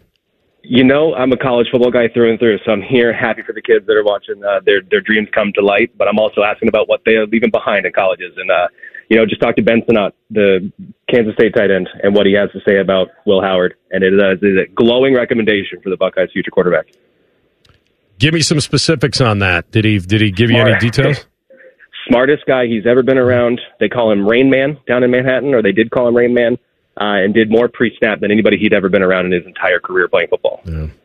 I'll tell you, when we hear him, I mean, he passes the test. I mean, you got to do it out there under the lights and he's going to have the pressure to carry Ohio State and that offense as far as being the leader. But man, he does sound like he is ready to take this on. So that that's a great little tidbit for us. Thanks, Cam. Always appreciate you jumping on. Yeah, my pleasure, guys. Thanks as always. Yep, Cam Mellor, Pro Football Network on the Brian Heating Cooling Systems Fangast Hotline. Yeah, it's it's uh there's a lot there. I mentioned the 27 games experience, the dual threat, Mhm. the prototypical feel, the maturity, all that. That's huge, It's- man. Such a big deal to have that guy at that position be seasoned and that combination of Chip Kelly and his play calling ability and Will Howard and all the things that he's seen, I think can give this offense the chance to hit the ground running. And even when we get in season, just when he sees a different look post snap and all those things, none of that is going to phase Will Howard. It may happen a couple times throughout the year, but I think for the most part, from the neck up, that's going to be a thing that a lot of Buckeye fans can count on is Will Howard's going to have things in order. What else you can count on was the lock that I put on the Ohio State women last night. Uh, they did me proud in themselves and they won another title. What does it mean, big picture? You'll hear from their coach next in the bulletin. Rothman and Ice on the fan. If the sound of another man slammed against plexiglass turns you on, you've come to the right place. Proud to be your home for Jackets hockey. The Fan, Ohio sports destination.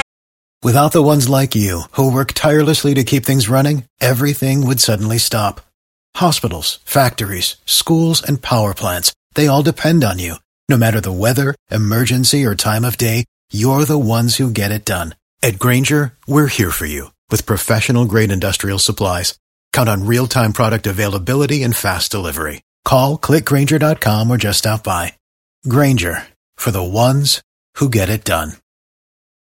And Rothman and Ice present Buckeye Bulletin. sponsored by Logan AC and Heat Services. Feeling the chill? Call the experts at Logan Services now for hot deals on Trane furnaces, including 0% APR for 60 months.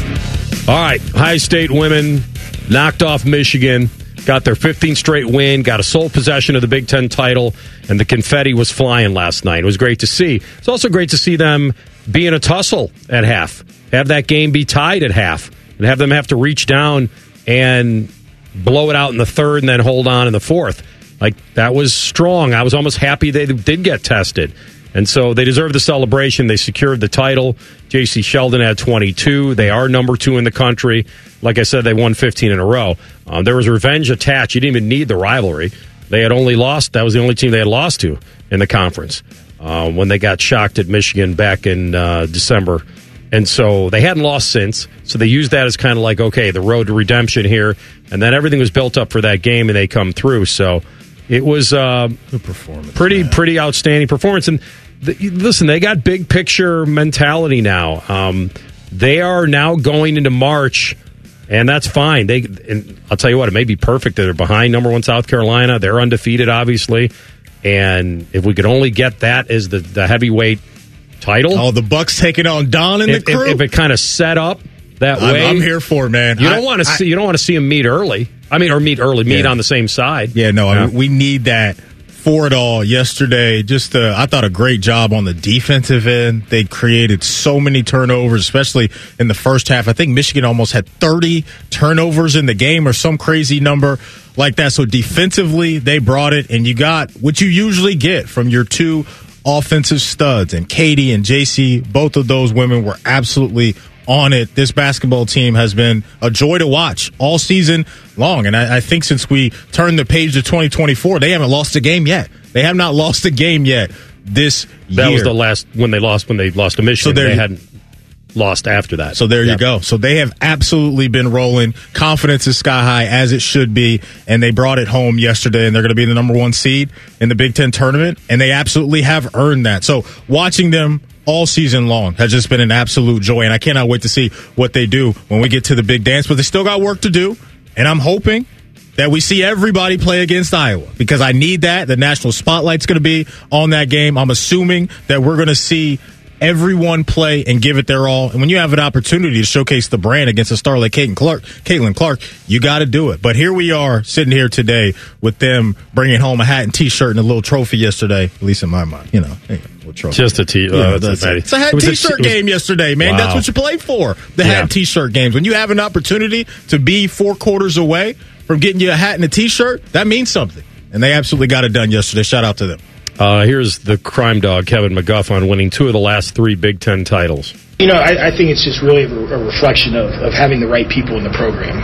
You know, when you have Madison and Jacy and Ricky and Rebecca, you know you can bounce back from a bad year or something bad happen because they're incredibly high character young people that could really build something special around. And so I'm just really appreciative that um, you know they've stayed so committed to our program in a, in a day and age where you know a lot of kids don't do that.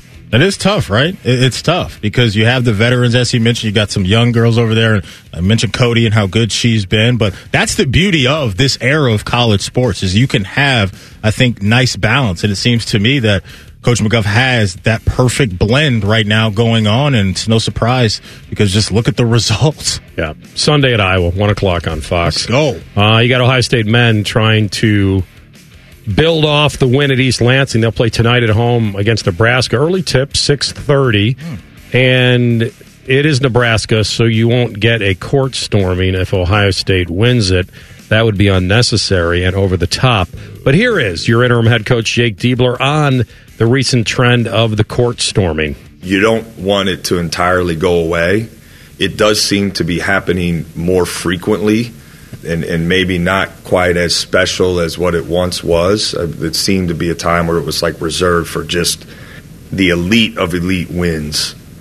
And I think back to what we've had here, like you know, you got you know top three, top three wins, you know, like that. I think, but some of these where it might be a a top 15 or top 25 team or you know something like that. I I would I would probably say hopefully again those people that are much smarter will figure out a way to make it make it work.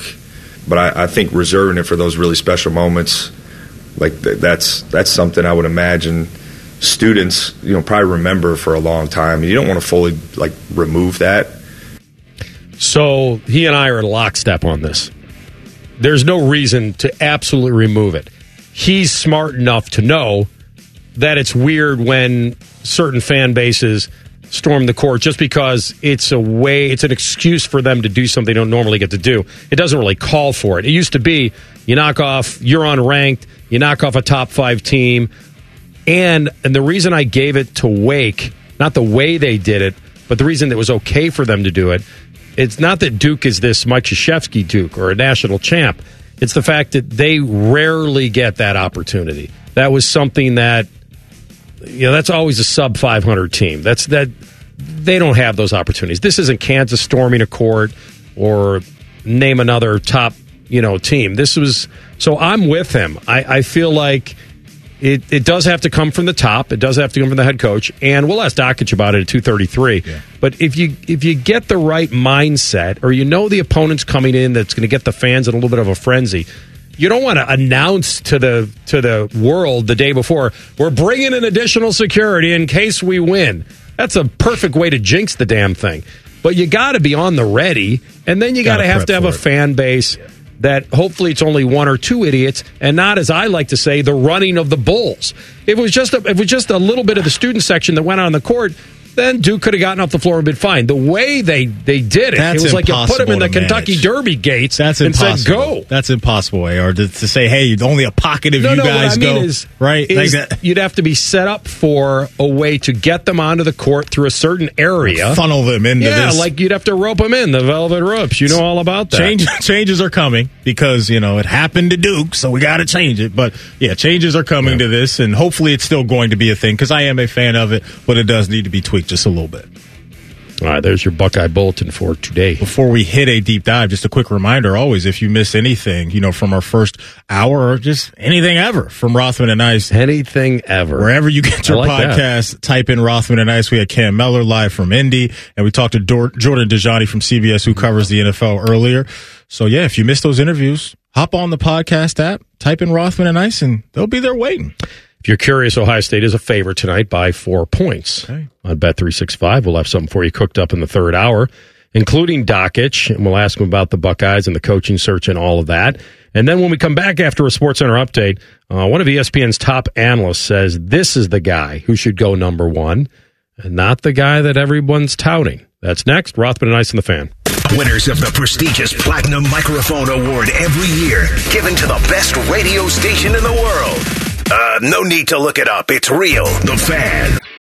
For the ones who work hard to ensure their crew can always go the extra mile, and the ones who get in early so everyone can go home on time, there's Grainger, offering professional grade supplies backed by product experts so you can quickly and easily find what you need.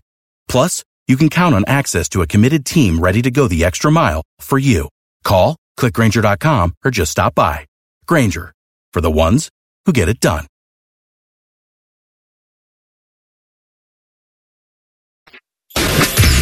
Most shows just skim the surface, but Rothman and I feel like the biggest story of the day deserves a closer look. It's time for a deeper dive.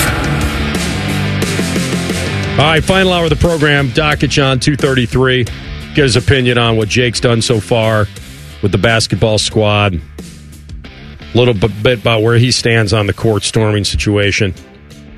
Uh, the situation at the top of the draft will be very interesting. By the way, I don't know if you guys saw this, but uh, Tommy staying relevant. Um, the 46 year old Brady, I don't know if you're buying this. Did he did he line up a 40 yard dash and he actually ran faster than he did at the combine over 20 years ago? I absolutely believe Yeah. it. You know, I'm going to believe anything that Tom Brady does. That's that's my guy. But no, I mean, I think with how the dude's you know taking care of Mhm. his body for all Yeah. these years, he looks fit still, right? So, what was the new 40 time? I saw the headline, but I have not seen the actual time that he ran. I mean, they played for years and years and years. Him running a horrible 40 uh, at the combine with like a 3XT on. Which was the style. Yeah, exactly. He was wearing- he was wearing a parachute. That's what was holding him back. He was getting his yep and his white tee on. But yeah, I absolutely believe this that he cooked up a better 40 time.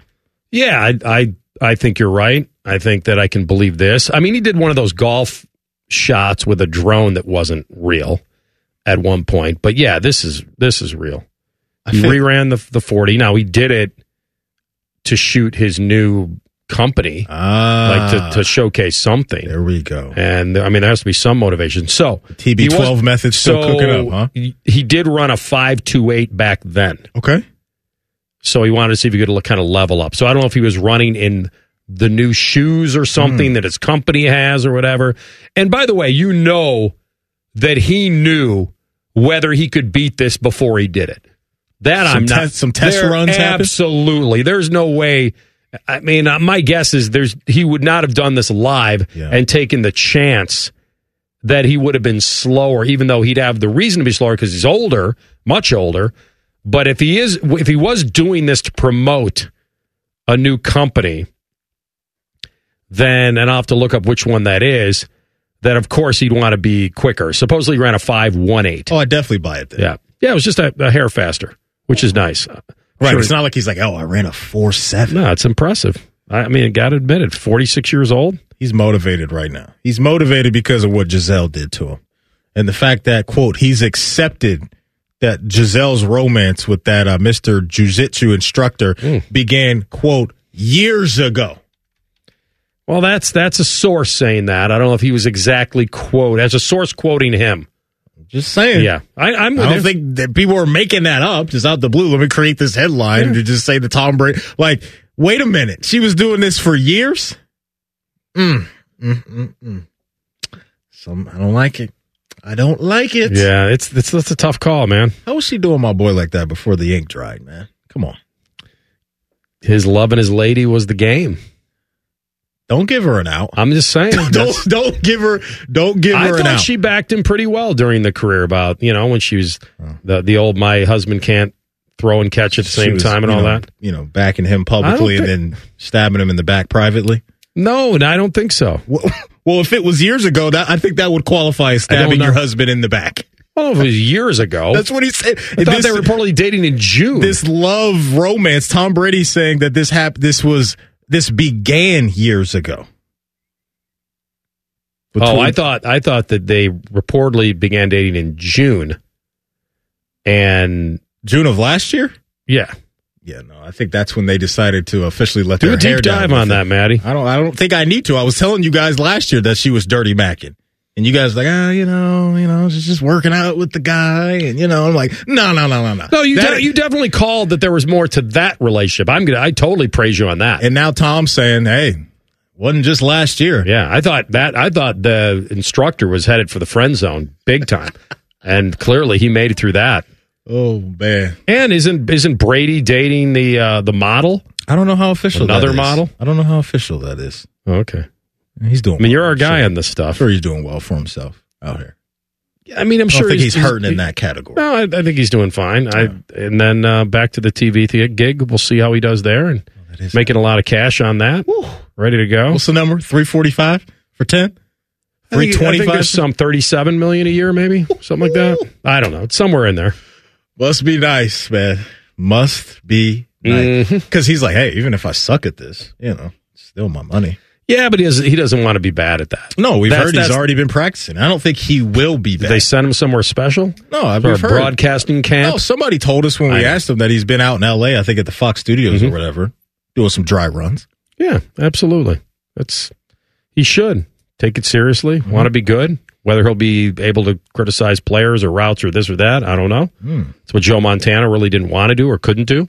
So we're in a kind of an era where we expect more out of the analysts. We do. I mean, the, I think. we? Uh, well, you sh- Do we though? boy for the Like, money they make, you should. Because if you just need a guy up there to say when you say expect more in, in your mind, what is that? more real inside analysis you're rather talking- than the obvious. see, because that's funny because Tony got pushback for doing that. Well, Tony was pulling the magician act. He was doing it. He he wowed everybody with. that. I think they're going to run this based on the formation. Which, by the way, I I really didn't have too much trouble with because I was very curious to see who was right. I don't think he was right 100 percent at the time, but he was probably right more than he was wrong. It it was was- kind of cool thing. And then the only reason he got blowback on that was because he was right so much that people are like, okay, I want to. It's it's kind of like when I talk to my dad on the phone when we're watching a game together, and I know he's ahead of me by five six seconds. Eventually, I'm like, Dad, I got to hang up. That's tough. We got to talk after the game. You know what? You know what You could know what solve this issue for What's you that? and your dad? If you guys hop on Team iPhone and just FaceTime throughout the game. Then you could see and control it a, a little bit But he's more. still see, gonna no, but see I'm the saying game you before can I do. see him and just read him more and just look away and just read the body language and Well, all I do of those that things. automatically. I take the phone. I sometimes I don't tell him if there's like 10 seconds left in a game. And there's like a last shot, and I don't know if it's going to go to overtime. I pull the phone away, Put it under a and I just pillow. I just kind of hold it there.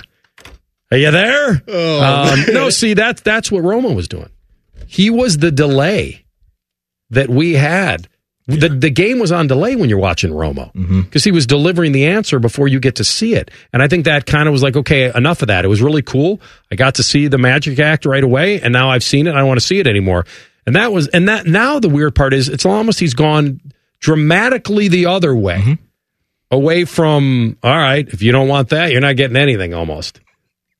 Just going to talk about how good the new hair looks and how Oh, Jim and I are man. great together. Like, go, Jim. yeah, like, and by the way, I like his genuine, like, a kid enjoying the game. yeah, I He do. does and, have and by the way, he's vibe. getting backlash on that. And I, I thought him jumping the Super Bowl call when Nance said jackpot, and then he was all about the formation. I think there would have been time for that when the replay. When let's go back and look at that play because obviously it was an easy touchdown, in and out motion. He's going to the pylon, and it's a touchdown. The same thing they ran against Philly, and they got him. But he jumped in right after Nance said jackpot.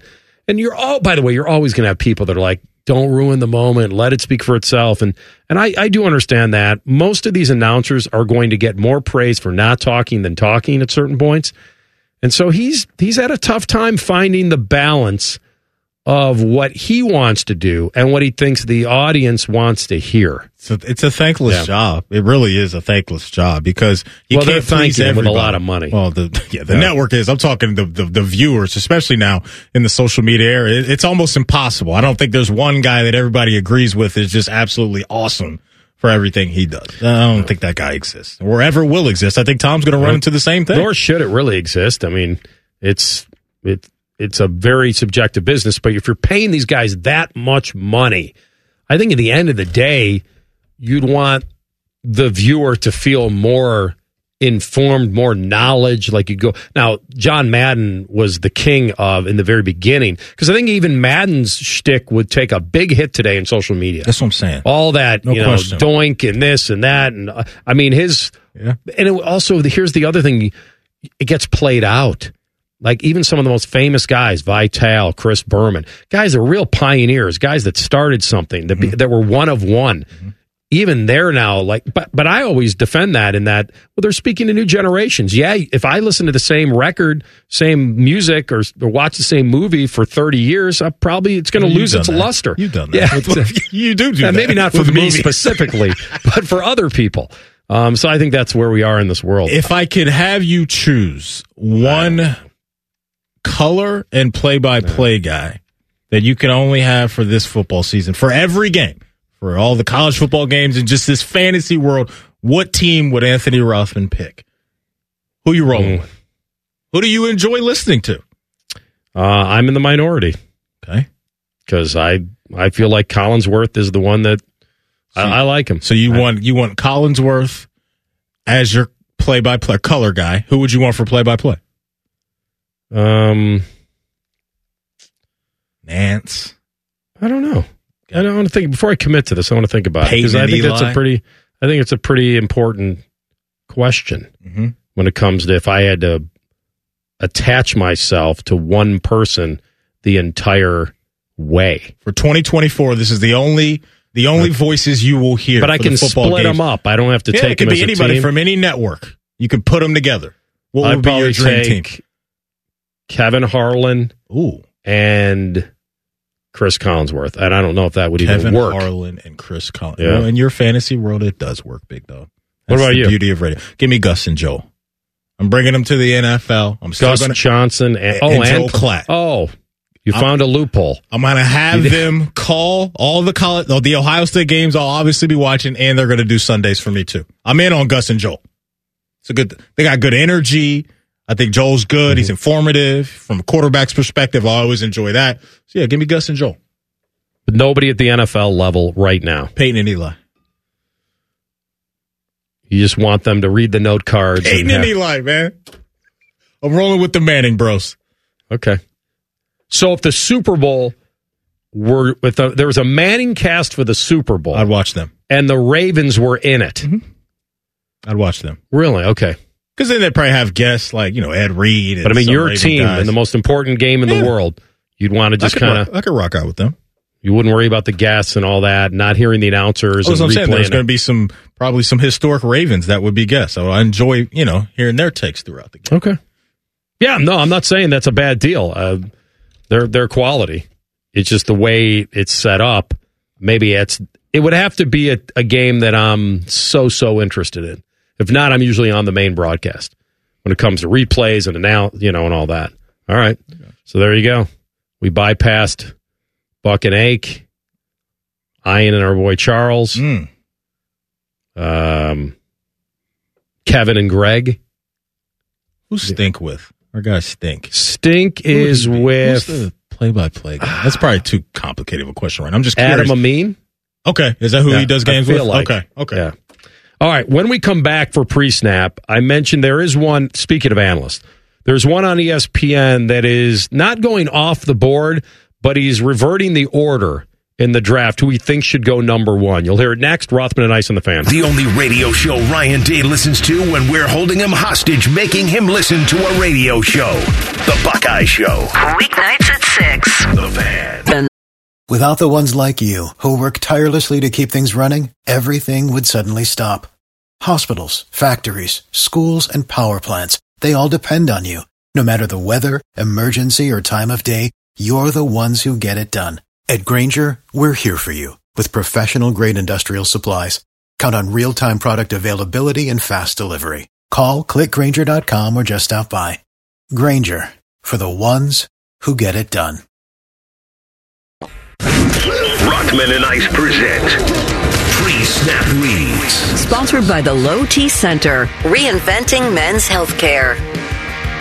All right, before we reinvent the wheel, let's bet 365. By the way, um, the Jackets, damn good game last night. Um, four to one, a couple of them were the empties at the end, but it was there for the taking. And the reason they didn't win was probably because of Shesterkin at the end. Like he's that good. And they I'm telling you, they put the kitchen sink on that dude and couldn't get the equalizer. But it was it was a fun game. The oddity about it was my bet of both teams not to score in the first 10 minutes came through. Um, But the shots on goal, it was a weird night. You're not going to believe it. Boone had the goose egg, and our boy Z goose egg, and these guys put pucks on net. But the defense by the blue shirts and all, like I feel like we just we we went down the right road last night and didn't get her done. But I guess if you're going to lose, you might as well not be close. And so, as far as our bets go, but I was good on the note both teams not to score. Um, truth be told, they did have the Rangers minus a goal and a half, and then I added those shots on goal, and they did not come through. Yeah, and I didn't cash in on my anytime Boone uh, goal. They were talking a little trash yesterday, but you know what? Scare money don't make no You money. You know, I was watching the game and I really thought that there was a chance because it was 0 0 for a while. And I really thought, man, because when you're betting on the, you said even the first goal, and it has to be the first goal of the game, not the Jackets' first goal, first goal of the game. So you have to combine all the cosmic stuff. Will he be on that shift? Will he get a, like, That's there's just way too much. Yeah, it's, that's a challenge. with. That's a challenge.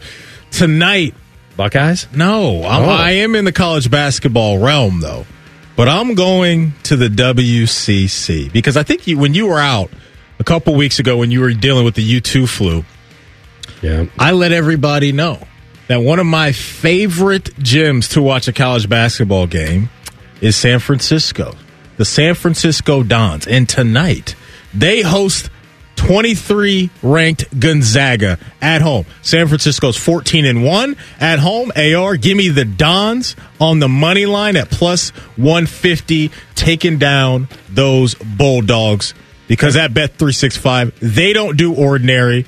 Sign up at oh.bet365.com. 21 plus only must be present in Ohio. If you or someone you know has a gambling problem and wants help, call 1 800 Gambler. And may the odds be ever in your favor. All right, well done. Hope you cash on that. So Dan Orlovsky, well, I think does a very good job on ESPN. He's very very thorough at, at what he does, and I'm I'm a big fan. And so he has been identifying quarterbacks for a while now, and the order of most mocks have been Caleb Williams, Drake Maye, and Jayden Daniels. The ones that I've seen. Certainly there there have been a few that have it a little bit reversed at two and three. But he thinks that this guy should be number one. We're talking about Jayden Daniels. Thought that Caleb Williams was a lock at number one because I thought Drake Maye would be the guy. I was wrong in that. Jayden Daniels should be the guy. If I were the Chicago Bears right now, I would take Jayden Daniels out of LSU. That is not a knock on Caleb Williams. That is a plus in Jayden Daniels. I I think number one, when you watch all these guys play, the best thrower, the best guy against man coverage, ball placement wise, is Jayden Daniels. Number two, when we're talking about explosive play, like guys who have to throw the ball downfield, what does it look like? Jayden Daniels throws the ball best downfield. And then number three, who's got the best pocket piece? When I say piece, it's P E A C E. All these guys are athletic. It's no longer like this plus. Every one of these guys has that attribute. The patience and the peace within the pocket, he's the best at. Um, candidly, I think when it comes to what guy had the best game, none of these guys' games compared to Jayden Daniels against Florida. If you just watch that player versus the University of Florida, you would go, that's the best player in college football, and he's going to be the guy that transfers the best into the NFL. Caleb Williams is fantastic. I think Jayden Daniels is better. Hmm. That's a strong take. It is. And he may be right in that he's better. I worry about the fact that he's kind of a slim reaper. You know, 6'4, 200 and change. Like that's the program. and he that- and he and he likes to run. And so you get him in the NFL, and I know the NFL protects quarterbacks pretty well. And so I this is one of those things that I feel is a very strong take, and I don't know if I'd have the guts to do it. I he's experienced. He's been around. He's got a lot of five seasons of experience. Um, he ran a lot in college, so I do worry about the durability now going up to the NFL. Um, I love the way that he is a dual threat because I think this is where the NFL is, and I've seen him throw at most of the levels on the field. So I just wouldn't have the guts to do it. at the top pick, even though it may be splitting hairs amongst the three guys. And that's because you believe Caleb Williams is a can't miss guy. Can't miss for you? Genera- uh, you know the term, generational. No, I, I can't tell you he's generational. Um, but I, but all I'm deciding is whether I'm picking him number one or not. Yeah. Like it's, I think because when you're the NFL, you have to take these chances, and there's Mm-hmm. no way the Bears really don't have to take this chance. But I think they're taking the chance because they can use it to kind of reshape their their, their organization and financially, and they feel like he's not a big risk compared to what they have. Um, yeah, I mean, it's not like Caleb Williams weighs 230 pounds. Like he's probably 215, 220. I, I He's not as tall as Jayden either. Not that that's no, the he's probably be-all. three inches shorter. There you him. go. So, So, he's a he's like a, a bigger version than Kyler Murray. yeah, I can't wait for their official measurements this week, both the height and the weight for both the guys uh, that we were talking about. You heard Dan Orlovsky talk about that Florida game, and just a reminder, the stat line was stupid. He threw for 372, three touchdowns in the air. He had 12 carries in the game, 234 yards rushing, and then two more touchdowns. And one of those carries went for 85 yards. Only two games this season, Jayden Daniels where he didn't have double digit carries. So he is the definition of a dual threat guy. But I think you bring up a great point is will his body be able to do that in the NFL? Maybe his offensive coordinator and head coach won't ask him to do as much. He's tough for me to evaluate. And I'm not I'm not saying I'm an evaluator, but just based off of what I've seen from him, how do you measure what was around him versus what did he mm-hmm. do to was he the driving force right? Because Malik Nabers some people like him over marvin. Some people think brian thomas jr is going to be a first round wide receiver. It's the same conversations we heard about ohio state quarterbacks the last few years. Is how do you really evaluate what those guys do versus how safe their floor is because of That's the it. talent? I'm glad you said safe floor because I look at all three of these guys and I don't see bust. I don't. I think they all have stuff that can be worked with and live up to decent amount of hype. It, it's one of those things that you know. I think Caleb Williams is a, got a little bit of human highlight reel, kind of like Jayden Daniels does. I just think that impact, the playmaking impact that he can have, shouldn't be more than Jayden because you just mentioned how uh, well he can run. But this is one of those things that he's got a pretty good chance if he gets to a decent roster here that the Bears build around him that he could really transition into a great NFL talent. It's an inexact science. There's a lot of a lot of clips that we reacted to last year around this time where everybody was telling us how can't miss Bryce Young was, right? And it did not work out for him in year one. And that's not to say that, that he can't turn things around, but there was a lot of that too last year that Bryce Young is this. He's cerebral. Mentally, you can't find a guy that's smarter and all this stuff. And we don't care about the size. And like, that was there. And some of that's happening again for Caleb Williams. None of these guys are going to be perfect and everybody's searching for the next Pat Mahomes. And there's some people that see traits in Caleb Williams that are similar to Pat Mahomes. So Yeah. when they see that, that's why I think this love fest is at an all time high. The dude's very good. I think he's going to be a solid quarterback. I am just very, Caleb? yeah, Okay. I'm just very curious to see will that same style of play, kind of that backyardish style of play, and I know he can play in structure at times, but can he get away Mm-hmm. with that all the time at the next level when the athleticism balances out? He's not a Lamar Jackson as far as Right. the juice with his legs, and, and neither is Jayden Daniels. So these guys are really, really athletic in the league, and you can't do a lot of the same things you did at the collegiate level. That's my only worry with Caleb. All right, those are pre-snap reads for today. We'll come back with our guy Double D, Dan Dakich. What does he feel about the Buckeyes now they've pulled off a couple signature victories? Does Jake get a shot, a legit one? We'll ask him next. Rothman and Ice on the fan. We're known for three things games, conversation, and common man yelling about things only he cares about. The Fan, Ohio sports destined. For the ones who work hard to ensure their crew can always go the extra mile, and the ones who get in early so everyone can go home on time, there's Grainger, offering professional grade supplies backed by product experts so you can quickly and easily find what you need. Plus, you can count on access to a committed team ready to go the extra mile for you. Call, clickgrainger.com, or just stop by. Grainger, for the ones who get it done.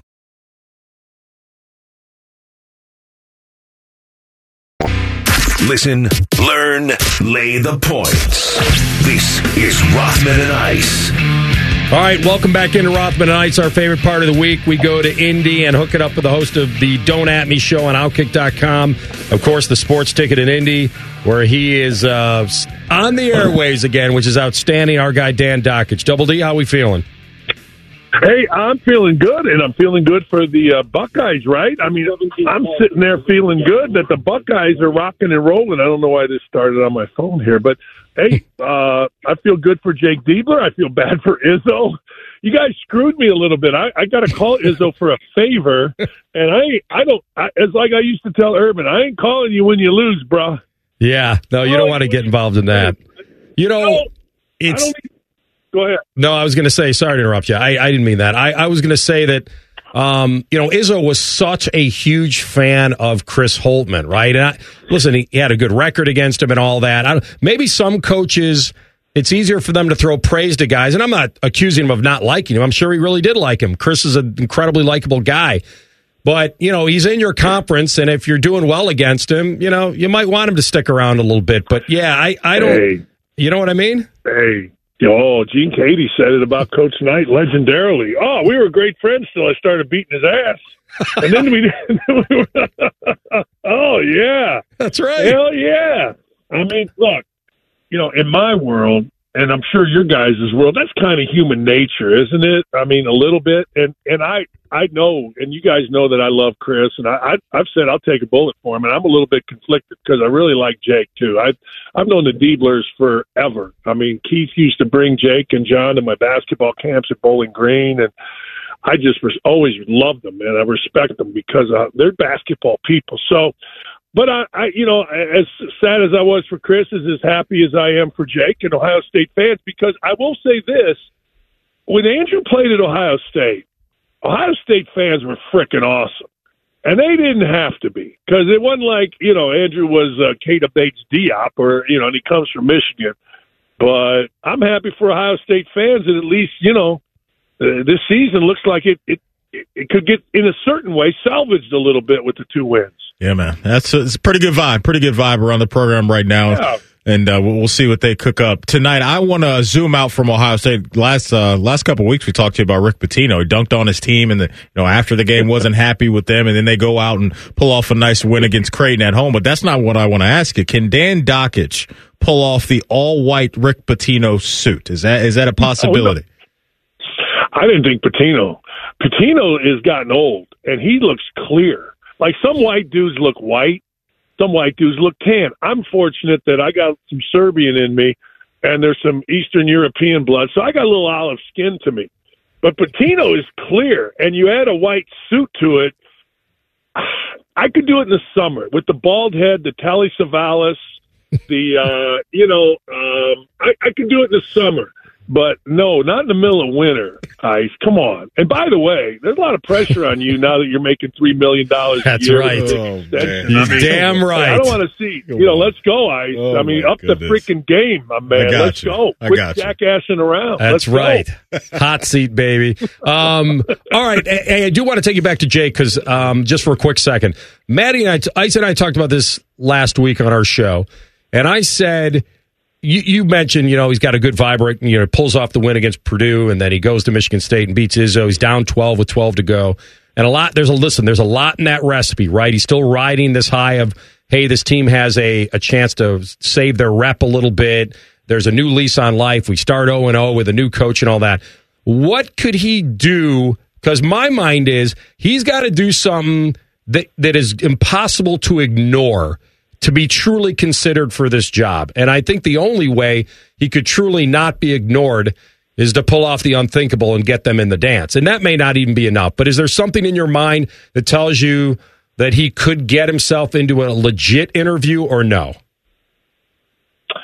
You know, you're asking the right guy. I'll tell you, because I was the interim coach at Indiana uh, in 08, and we started out, we beat Northwestern without practicing at Northwestern. We beat Ohio State with Evan Turner and Coach Kufis.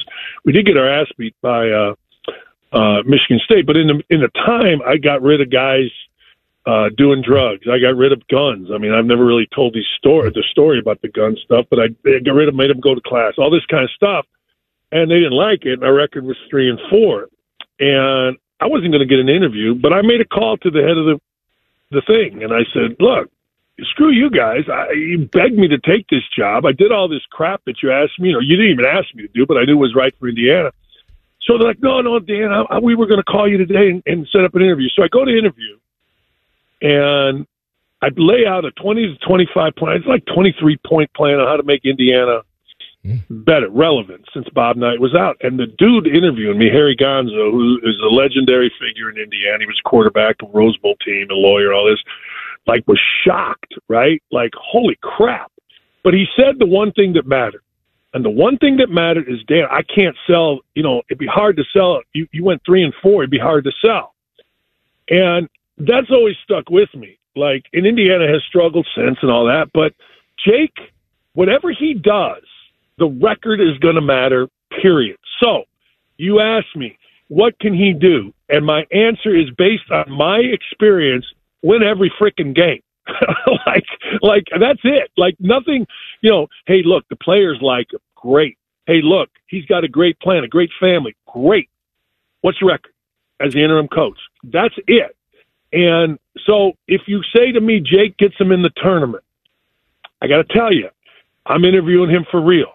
Jake goes to the final game of the Big Ten tournament. Jake wins. I don't know who they play. I mm-hmm. can't remember who they play this week. But Jake wins out. And notice the word I'm always saying is win. Like everything else does not matter.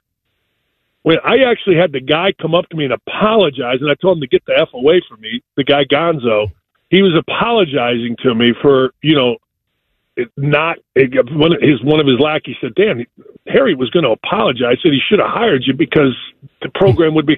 But that but but that doesn't matter after the fact because everybody at this point in time is focused on Jake Diebler's Ohio State team winning. You're, you're going to hear stories. The players love them. Okay, great. But the guys, the powers to be, the Gene Smiths and the new athletic director and the board of, tra- hey man, uh, you win. What's the record? Nine and one, we're in. You know, that's it. That that's that that's the experience of an interim coach. Oh, makes a lot of sense. Makes a lot of sense, Double D. As you know, man, the hot topic this week was court storming. I've heard it all. Arrest them, hire, you know, bare knuckle fighters to knock out all the students. Like, I've heard it all. Like, what's your take on where we should go with this?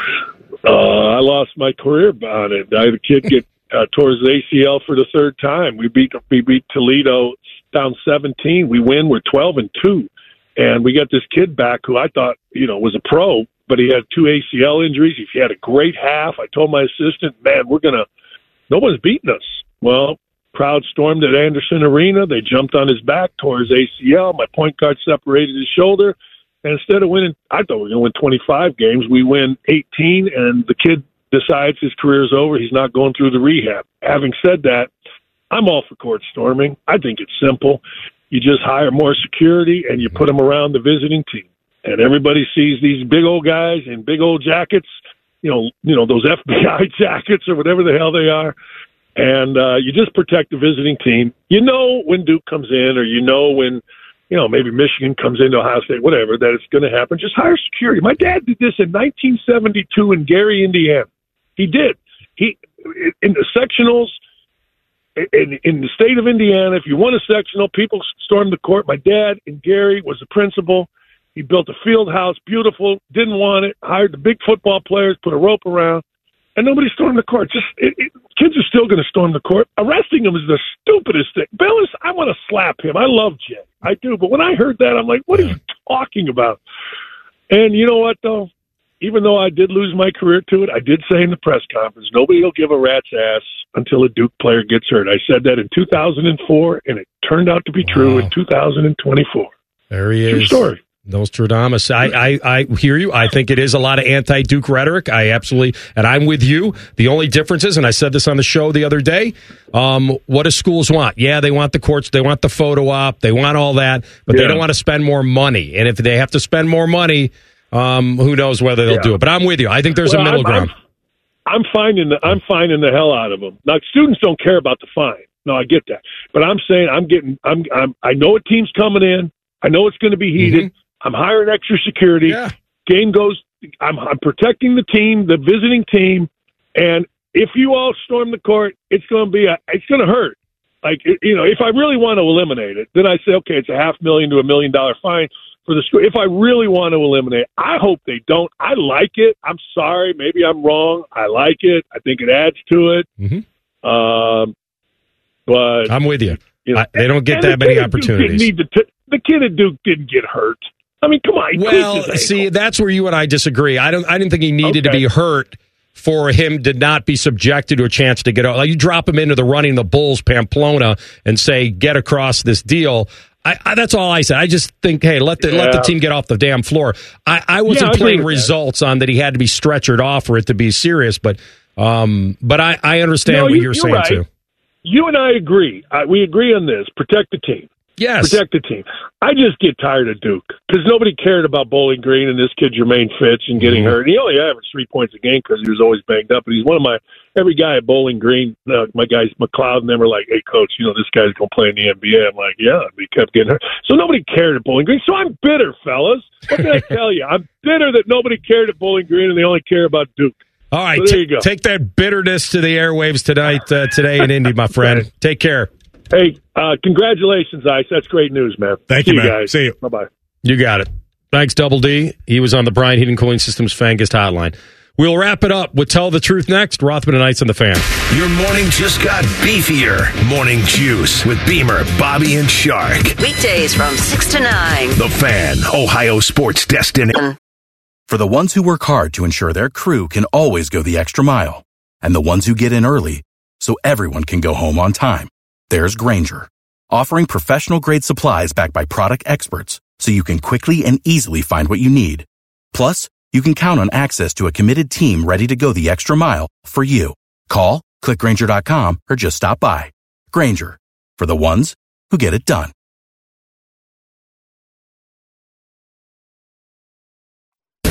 Tell the truth with Rothman and Ice. Sponsored by Twin Peaks. Eats, drinks, scenic views. All right, CB, take us home. All right, so with it being the leap day, hmm. February 29th, I don't know how the national days of today work on this day. Does it bump up to the 28th or move to the 1st of March?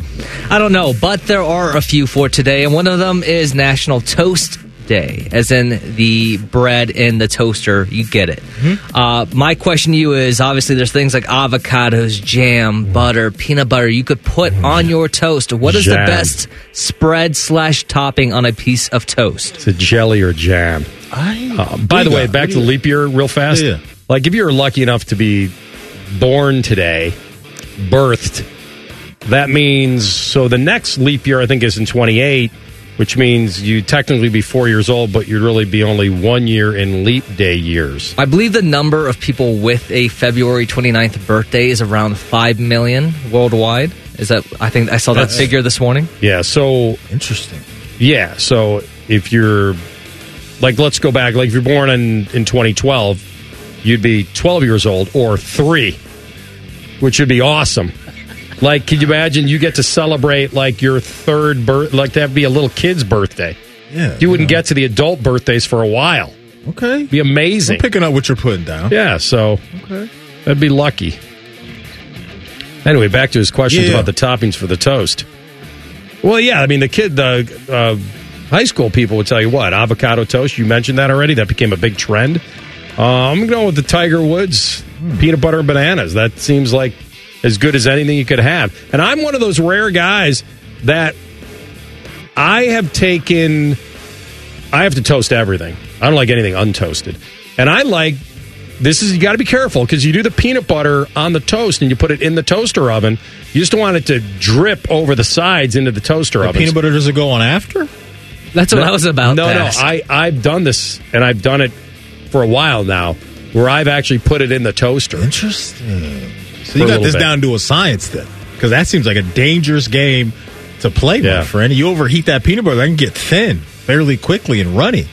Yeah, that's right. Sounds good though. I'm not a big breakfast guy, CB, but back in the day, you know, before your boy was running down to the bus stop, I would fire up some toast, and it was strawberry jelly mm-hmm. with a little bit of butter. You hit it with a little bit of butter and strawberry jelly, and that works for me. Is that seedless or with the seeds? I think I would prefer seedless. Okay, Yeah, seedless. I think anybody's really enjoying. I don't mind the seeds. Oh, really? Yeah, In your jelly or jam? Yeah, that's seeds right. in there. Okay. Yeah, I know they sell it like seedless, but I I take it either way. That's fine. I didn't. Where can you get this? Because now I'm interested. No, I mean I think you can go anywhere and get the seeds. I don't think it's that unless you want some hemp seeds, Maddie, or something like oh. that. That's right. You hanging out with Aaron Rodgers? No, I'm just saying. you- Where do you get the, this amazing? Okay, I just didn't know. Uh, you know, jelly with I- seeds in it was popping in the streets like this. Well, doesn't uh, don't they have that option at the grocery store? You Whether may be, it's seeds listen, or Mama Hayes told me to learn something new every day, and you just I could be oh, wrong. CB, break the tie on this. You can go and just get regular. I'll be honest, I didn't know. Yeah. I didn't know there was a difference. I would just buy my grape jelly or whatever at the store and didn't even think twice about it. Yeah, I don't think you're going to get grape seeds, but I do think the strawberry. Well, somebody call Smuckers. Get them on the phone. With a name like Smuckers, it's got to be good. There has You to don't be want the truth. the raspberry. You make up your own truth. I'm not. I'm not debating you on this. I just have never heard of this, so that's why I'm very curious. The preserves? I don't know. I'm, I'm telling you, I go to the grocery store right now. I could probably have the option of getting a raspberry preserve with seeds or without. And you're telling me this is something you've Kinda like enjoyed going before to get orange juice with pulp, no pulp. Yeah. I'm going to check this out. I'm going to go to the grocery store right after the show. Oh. I'll report back in.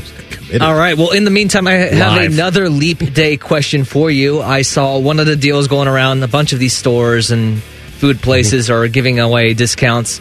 Uh, specifically, insomnia cookies. It sounds like if you have proof that you were born on February 29th, they are giving you a six pack of free cookies.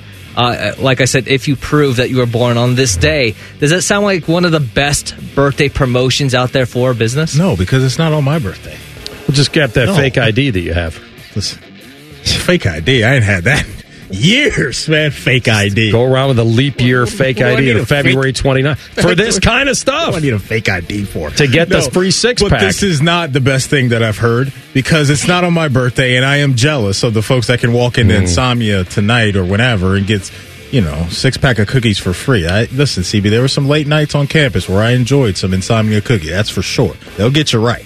What if you just went in there and said, "Listen, I've heard about this promotion. I love your product so much. I wasn't fortunate to be born today. Just- Sir, you where's your up?" credit card? Debit or credit or cash? It's a bonus day. Oh, What if I buy something? You throw in a bonus. Give me a little, add a little extra snickerdoodle in the box, please. Where are you at? You didn't get in your answer. Is this the best food Oh. promotion you've heard, you've heard of? Um, it depends. I mean, some restaurants will give you the free dessert. You tell them it's your birthday. And by the way, they're not asking for an ID. You could a lot of places you go in, lie. like, this person's birthday. Yeah, I think probably- I, I think it like It's on the BJ's Brew. House. If you go up to like, was that Polaris? They do the Pizookie for your birthday. Which is that's special. Got to There eat it go. quick though. Got to eat that quick though because the ice cream will melt. so we answered it. That isn't the best one. Then. Set you free. Before we go, if you missed Jordan Dajani talking all things NFL, Cam Mellor talking college football, combine, and then obviously our guy Dan Dakich talking everything college basketball, wherever you get your podcast, type in Rothman and Ice, and those interviews and a lot more will be there waiting. All right. Great to have you aboard. Comment T Bone will take you through the afternoon. We will hit you up on Friday at high noon. Rothman and Ice on the fan. The sound of Paul Keels calling a Buckeye game is erotic. Oh, yes. Your home of the Buckeyes, the fan, Ohio sports destination. This is a fan action update. This action update's brought to you by ESPN Bet Gambling from the 1 800 Gambler. Hey, how about a Big Ten championship? The Ohio State women's hoops team gets it done over Michigan last night and even covers the 15 point spread with a 16 point win. Big one tonight for the men's hoops team hosting Nebraska. Ohio State's a three and a half point favorite at ESPN Bet, minus 155 on the money line. For your ESPN Bet action update, I'm Scotty Vegas. For the ones who work hard to ensure their crew can always go the extra mile, and the ones who get in early so everyone can go home on time, there's Grainger, offering professional grade supplies backed by product experts so you can quickly and easily find what you need. Plus, you can count on access to a committed team ready to go the extra mile for you. Call, clickgrainger.com, or just stop by. Grainger, for the ones who get it done. Broadcasting from the Lindsay Honda Studios. Honda makes the cars, Lindsay makes the difference. Visit lindsayhonda.com. WBNS FM, HD1 Columbus. The Fan.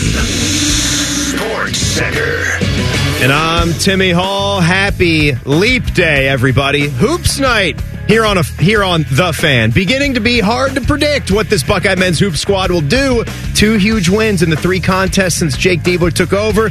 Seeing if they can grab a third. They host a 20-win Nebraska team at 6:30. I'll warm you up at 5:30. As far as readiness to play, Deebs doesn't think that'll be an issue. It's a really good team coming into our building, a team that beat us once already this year. So there's there's plenty of, of motivational elements to this game.